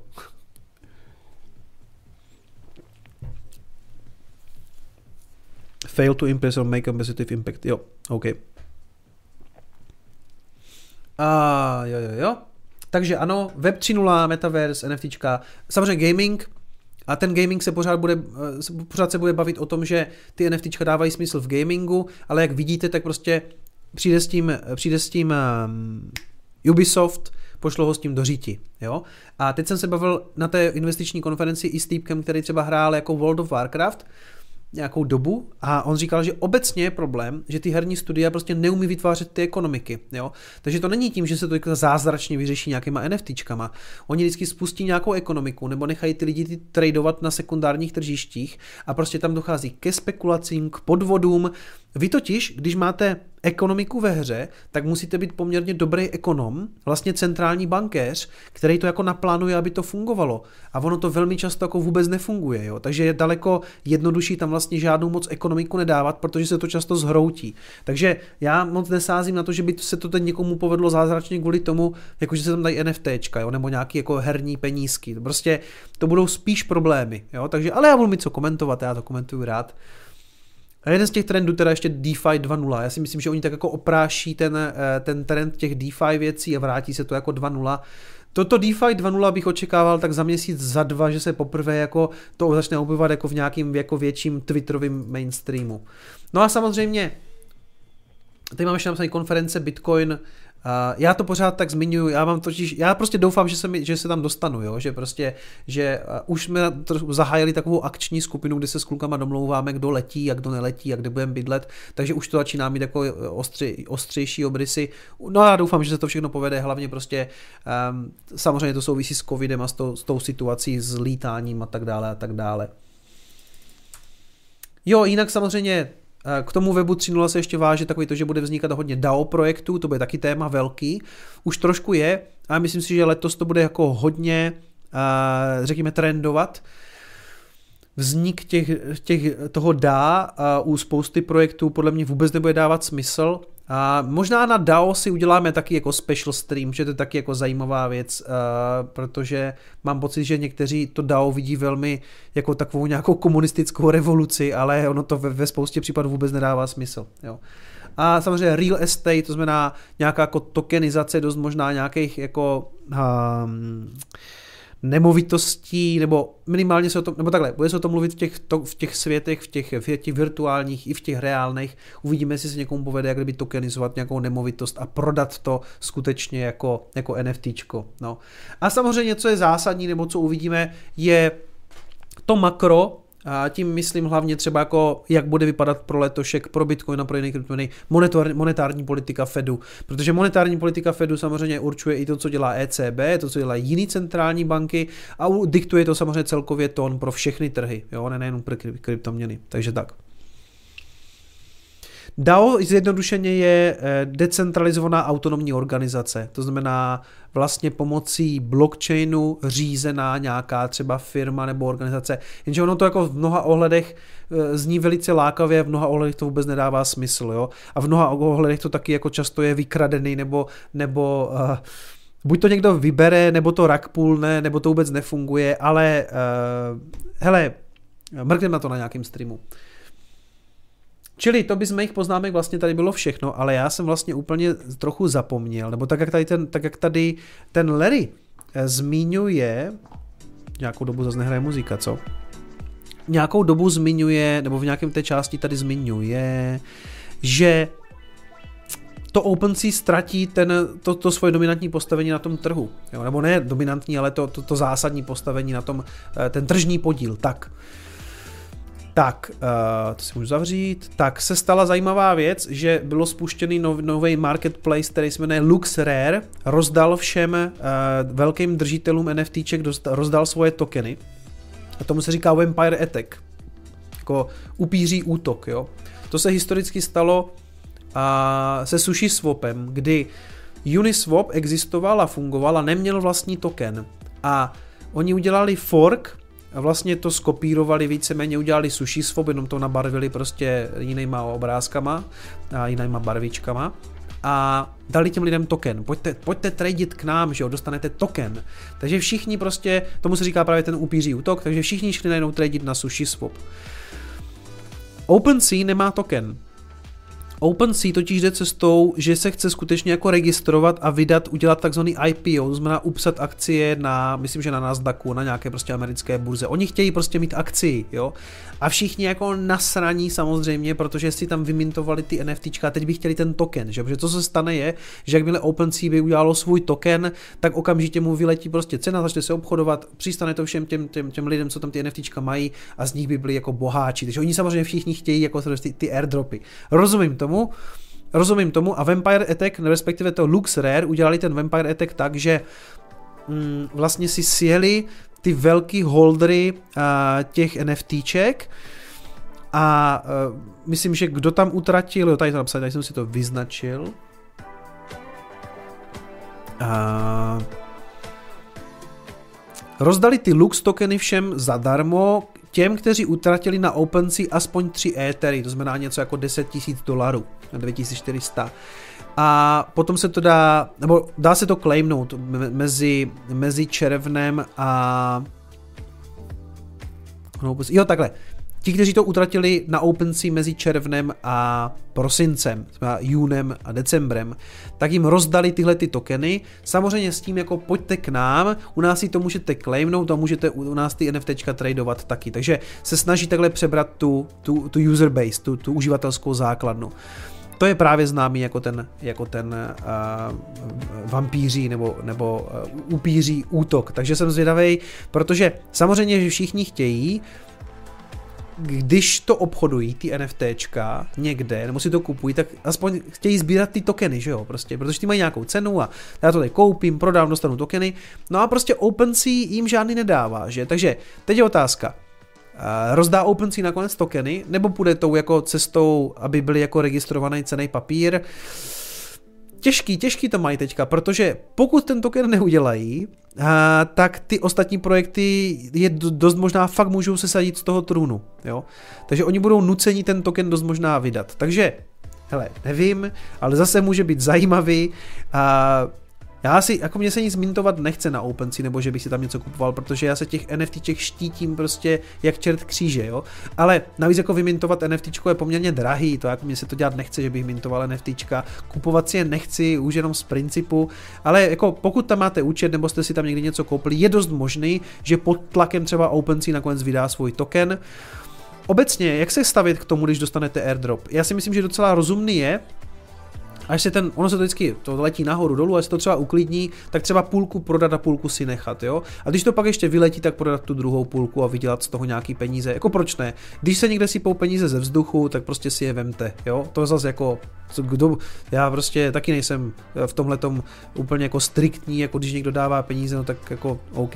Ale zase, že bych úplně potřeboval teďka jít na OpenSea a hrozně nutně si tam vymintovat NFT, abych ten token dostal, to se mi jako nechce často dělat, že nemáte jistotu, že to bude na poplacích to sežere prostě milion a jako ten čas ve výsledku radši asi věnuju něčemu jinému, jo. Takže to by bylo, to by byl Lux Rare, jsem zvědavý, jak se Lux Rare bude dařit oproti OpenSea a kdy uvidíme token OpenSea. Uh, Zajímavá věc je Ethereum cený papír, šéf SEC Gary Gensler znepokojil fanoušky Etherea. A tady je k tomu originál článek na Decryptu. Tam jde samozřejmě o to, jestli to dostatečně decentralizovaný a tak dále. Zajímavý asi na tom je, že on dostal přímou otázku na CNBC, jestli, uh, jestli je Ethereum uh, neregistrovaný cený papír, nebo jestli je nebo není. A vyhnul se té odpovědi. Na druhou stranu, Nedělal bych z toho žádný ukvapený závěry, protože oni nikdy neříkají nic konkrétně. On, se, on, on vám neřekne ke konkrétnímu projektu, jak to nebo ne, je nebo není, pokud nemá prostě oficiální papír v ruce a pokud to není tiskový prohlášení už jako hotové věci. On nemůže přijít prostě na CNBC a prohlásit to jako jak to je. Jo? Takže ano, on se té odpovědi vyhnul, na druhou stranu on by se jí vyhnul v každém případě, dle mýho názoru. Jo? Takže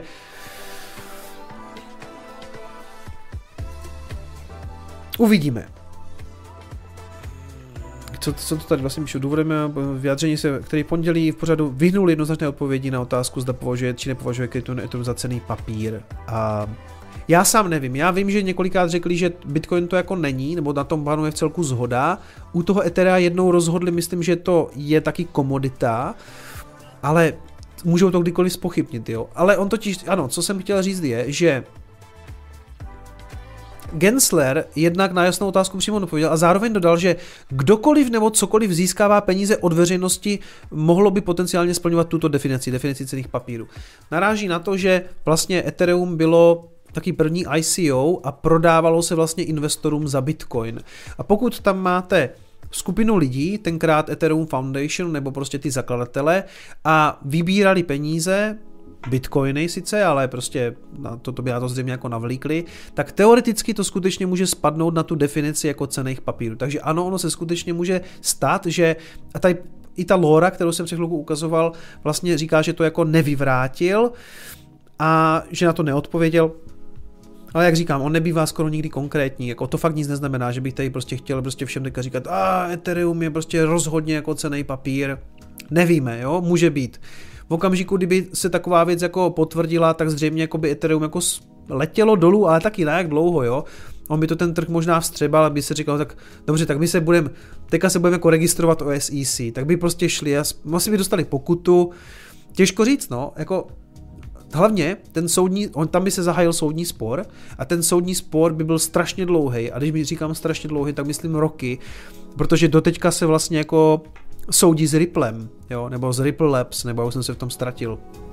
No prostě ten, ten soudní spor o to, jestli Ripple je uh, unregistered security, jestli je to cený papír, se vlastně vleče roky a není rozhodnutý. Takže i kdyby na ně prostě zaklekli a řekli prostě, ha, Ethereum je cený papír, tak jednoznačně cena padá v tom okamžiku, ale otázka na jak dlouho jako ta reakce trhu by byla rozhodně negativní, to, to, to, to, to se jako nebudu, to se snad no nebude nikdo hádat, to je otázka, jak by to dopadlo. Pak by se to asi stabilizovalo a pak by se jako několik let vlastně jako táhl nějaký soudní spor. A to je otázka. A to je právě to, že v tomhle směru právě jako třeba Proof of Stake není žádná výhra, protože ten projekt, představte si, spousta té infrastruktury, a nejenom kdyby to bylo proof of stake, ale už teďka, spousta té infrastruktury jede v Americe a jinde na serverech Amazonu na, na tom AWS, na, jako přes tu Infuru a tady ty zprostředkovatele. A pokud SEC rozhodne, pokud SEC rozhodne o tom, že prostě to jet nemá, že prostě to porušuje nějaký pravidla, že nejsou registrovaní a přijdou do toho Amazonu a ten Gensler řekne, kluci, prostě my tady si máme problémy, oni to nesmí provozovat, dělají tam nějaký vlastně neregistrovaný finanční služby, tak jim to povypínejte, jo. A tam končí decentralizace, bohužel, jo. A to, je, to mám někdy pocit, že spousta těch lidí jako z toho Ethera vůbec nechce vidět. Jak moc reálný je to scénář? Já nevím. Jako, myslím si, že moc reálný není. Jako, že by SEC nakráčela do Amazonu a řekla, že jim to mají povypínat. Ale jako ta decentralizace o Bitcoinu je úplně něco jiného. Těžaří po celém světě, uzly po celém světě, a pokud se někde, a to nemusí být Amerika, to může být nějaká jiná země, se jí prostě nebude líbit jako nějaký DeFi služby na Ethereum, tak řeknou, kluci, no tak to, tak to vypněte, jo. A protože ta, ta to se na mě nezlobte, ale jako decentralizace u Ethera je prostě mizerná. Prostě to, to jako z velké části nebo z nějaké významné části jede právě jako na centrálních eh, serverech, jako nějakých společností tak to, tak to prostě to povypíná, jako je po srandě. Jo. Takže já bych jako nezlehčoval to, to regulatorní riziko, co má jakýkoliv ten projekt. To se netýká jenom Etherea, to je Solana, Polkadot, všechny tyhle ty věci. Jo. Takže jsem jsem zvědavý. Proč se ještě nikdo nesudí s Bitcoinem? Píše Kryptofan. Přesně tak, no. Přesně tak, protože protože ta decentralizace je vlastně skutečně u toho Bitcoinu jako nevýdaná. Jo, toto nejde srovnat s ničím jiným. Takže, takže tak. Co je pravda na tom, že Kicom tajně nakoupil Dogecoin v hodnotě půl milionu korun? to ví, to mě upadla ruka. Tak, uh, Doufám, že jsem teďka nenaštval fanoušky Etherea, ale jako mám pocit, že, hele, hele, sem tam se mi stane, že mi někdo napíše, meleš blbosti, zase prostě se navážil do Etherea. Napište mi někdy do těch komentářů, co přesně jsem říkal špatně, jako kde přesně jsem se dopustil té bolístky na vašem srdíčku. Protože já mám pocit, že se o tom snažím mluvit celku objektivně, ale někteří si to berou strašně osobně, nebo nevím, jako mají v tom bagy, tak jsou pak hrozně ukřivdění, ale jako ty rizika s tím Etherem, s označením, že to může být jako unregistered security, i s tím, jak je to decentralizovaný respektive nedecentralizovaný na těch serverech Amazonu je jako všechno objektivní pravda, můžete si to dohledat. Takže prosím vás, když mi tam píšete, že jsem retardovaný gumídek, v pořádku, to já zvládnu, ale napište mi, kde přesně jako říkám ty blbosti. vypíchněte mi tam ty momenty, kdy jako melu tu sračku, protože jsem tam i tam to meleš sračky o Cardano. Je to možný. Sepište mi prosím vás ten seznam toho, co říkám blbě. Rád si to, rád si to přečtu, já rád budu informovat správně. Ale to, že prostě třeba Charles Hoskinson z Cardana prostě streamuje pořád o všem možným, si prostě nemyslím, že je úplně jako třeba potřeba. Jo, prostě, sorry, to je, jako je to trošku moje kritika, konec konců si ve svém volném čase dělá, co chce, to je pravda. A já vám jenom říkám, že v očích některých investorů to vlastně taky nevypadá dobře. Jo, takže tak. Takže Kdykoliv můžeme se přijít, můžeme se hádat, to je v pořádku, můžeme spolu nesouhlasit, ale prosím, prosím, s věcnými argumenty. Jo? Tak, tak, tak.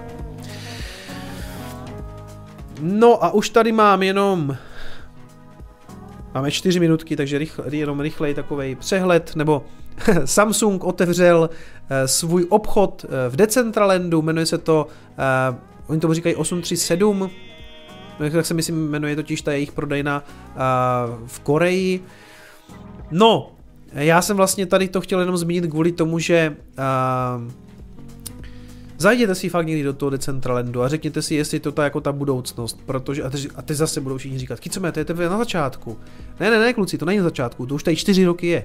Jo, ten Decentraland se vyvíjí čtyři roky. Šlo do něho investovat, šli kupovat pozemky. Po čtyřech letech z mýho pohledu odpadní produkt, odpadní projekt. Jo? Vlezte si do Decentralandu, můžete tam chodit, sem tam tam někoho potkáte, nepřijdete vůbec na to, co máte dělat a nakonec zjistíte, že bude možná zase lepší zapnout prostě Call of Duty, jo? protože to je zábavnější. A už jenom krátký přehled Twitteru, v podstatě dvě hlavní věci, co jsem tady měl, nebo co za mě jako vypíchli, že někdo, obvinil, to je taková jako bizarnost, že někdo obvinil já myslím, že ne úplně právem, ale můžeme o tom spekulovat. Někdo, kdo dělá produkt eh, nebo eh, projekt Funks, který si jako dělá eh, srandu z CryptoPunku, tak označil ty Board Apes jako za rasistický. Jo? A, navíc ještě jako, řekněme, takový jako nacistický projekt, protože jednak prostě prej um, můžou vzbuzovat ty opice nějaký pocit jako nějaké, jako nějaké, jako, nějaké rasové příslušnosti nebo něco takového, plus jako, že to logo je navržený tak, že připomíná SS. tohle je ten Board Ape a tohle je teda jako a tohle, tohle je logo nebo značka. Hele, osobně si to jako nemyslím, jo. Nechtěl bych tady prostě, aby to vypadalo, že co mi už takový škarohlíd, že říká, že prostě nějaký projekt jako imituje jako logo SS. Jenom mě přijde zajímavý, že vůbec se uskutečnil tady ten Twitterový souboj, kdy prostě někdo někoho eh, naskne z toho, oni počítali i počet zubů, jo, že tady údajně prostě na téhle té fotce je ten poslední zub udělaný tak, až tady ten jako tento poslední úplně vlevo, že tam vlastně nemá co dělat a že je tam nakreslené jenom kvůli tomu, aby to jako číselně sedělo na 18, aby to bylo jako s tím logem SS, no. Takže, hele, nevím, myslím si, že ne. A jenom je to přijde jako, jako, jako příjemný kryptobizárek, že už se hádáme i o to, jestli logo nějakého projektu jako je nevím, jo, jako, jak vtipnost prostě, no. A každopádně ta další věc je potom, že se tady ještě hádá Bukele eh, s Henkým a ten Henky je fakt jako ichtyl eh, s tím, jestli může teoreticky, nebo proč vlastně stavět eh, to město u aktivního vulkánu, že, že to prostě dělá, že to může udělat jenom idiot a Naib se mu tady úplně jako, ele prezident se mu úplně vysmál, že samozřejmě eh, se nestaví na aktivních vulkánech, protože prostě to není úplně dobrý nápad, že to nebezpečný, ale že se vlastně extrahuje ta geotermální energie z neaktivních vulkánů, jo, že prostě nějaký ty geotermální síly, eh, jako síly tam jsou u, u naopak jako vlastně vyhaslejch sopek nebo neaktivních. Jo. Takže tak, to jsou spíš takový jako obskurity klasický, oni tam potom jako rozvíjí, ještě se spolu hádají, jeden označuje za idiota, v celku jako zábavná věc. A poslední věc, co jsem sdílel v podstatě taky, že eh, teď už i eh, Desperate Housewife, jak se to jmenuje v češtině, zoufalá manželka Eva Longoria napsala taky na Twitter, že chce jako proniknout, proniknout do toho NFT světa, ať jí někdo poradí. Prej tam samozřejmě všichni v komentářích jenom šilovali jako svoje NFT projekty, takže ano, i Eva Longoria už jede NFTčka, protože kdo nejede NFTčka je mrtvej. Já jsem každopádně zvědavý, jestli NFTčka budou takový téma vlastně jako minulý rok, protože uh, i nějaký ta i nějaký ten slovník, myslím, jestli oxfordský asi ne, ale nějaký slovník zařadil nebo řekl, že vlastně slovo roku je NFT, jo, tak to už jsem šel úplně do vývrtky. Ale uh, jako přišlo mi to vlastně poměrně zábavný a já vlastně doufám, že ten trend neumře, protože vždycky jsme se kolem toho tady uměli docela dobře pobavit a he, třeba, třeba se úplně mýlím, jo. Třeba, třeba letos konečně přijdou nějaký jako super use casey pro NFT, třeba prostě jsem zaslepený maximalista, nevidím to tam, ale to mě konečně někdo přesvědčí o tom, že to k něčemu je, že to může být super. Konec konců i teďka to k něčemu je, ve smyslu pokud ti lidi chtějí držet číslo v peněžence, který někam ukazuje a možná tam je ten obrázek a možná už ne, to si ukážeme zase někdy jindy, jak to přesně funguje a nefunguje, pokud to někdo chce a chce mít ten flex toho, že má ten obrázek a vytvoří to kolem sebe komunitu, která prostě drží opice a kryptopunky, OK. Asi je to, asi ty NFTčka jsou hodně taková jako hra, psychologická a buď na ní přistoupíte, nebo na ní nepřistoupíte a já jsem na ní nepřistoupil, protože jsem tupej maximalista. Přátelé, ještě jednou všechno nejlepší do nového roku. Mějte se krásně pamatujte si, že peníze nejsou všechno. Ciao.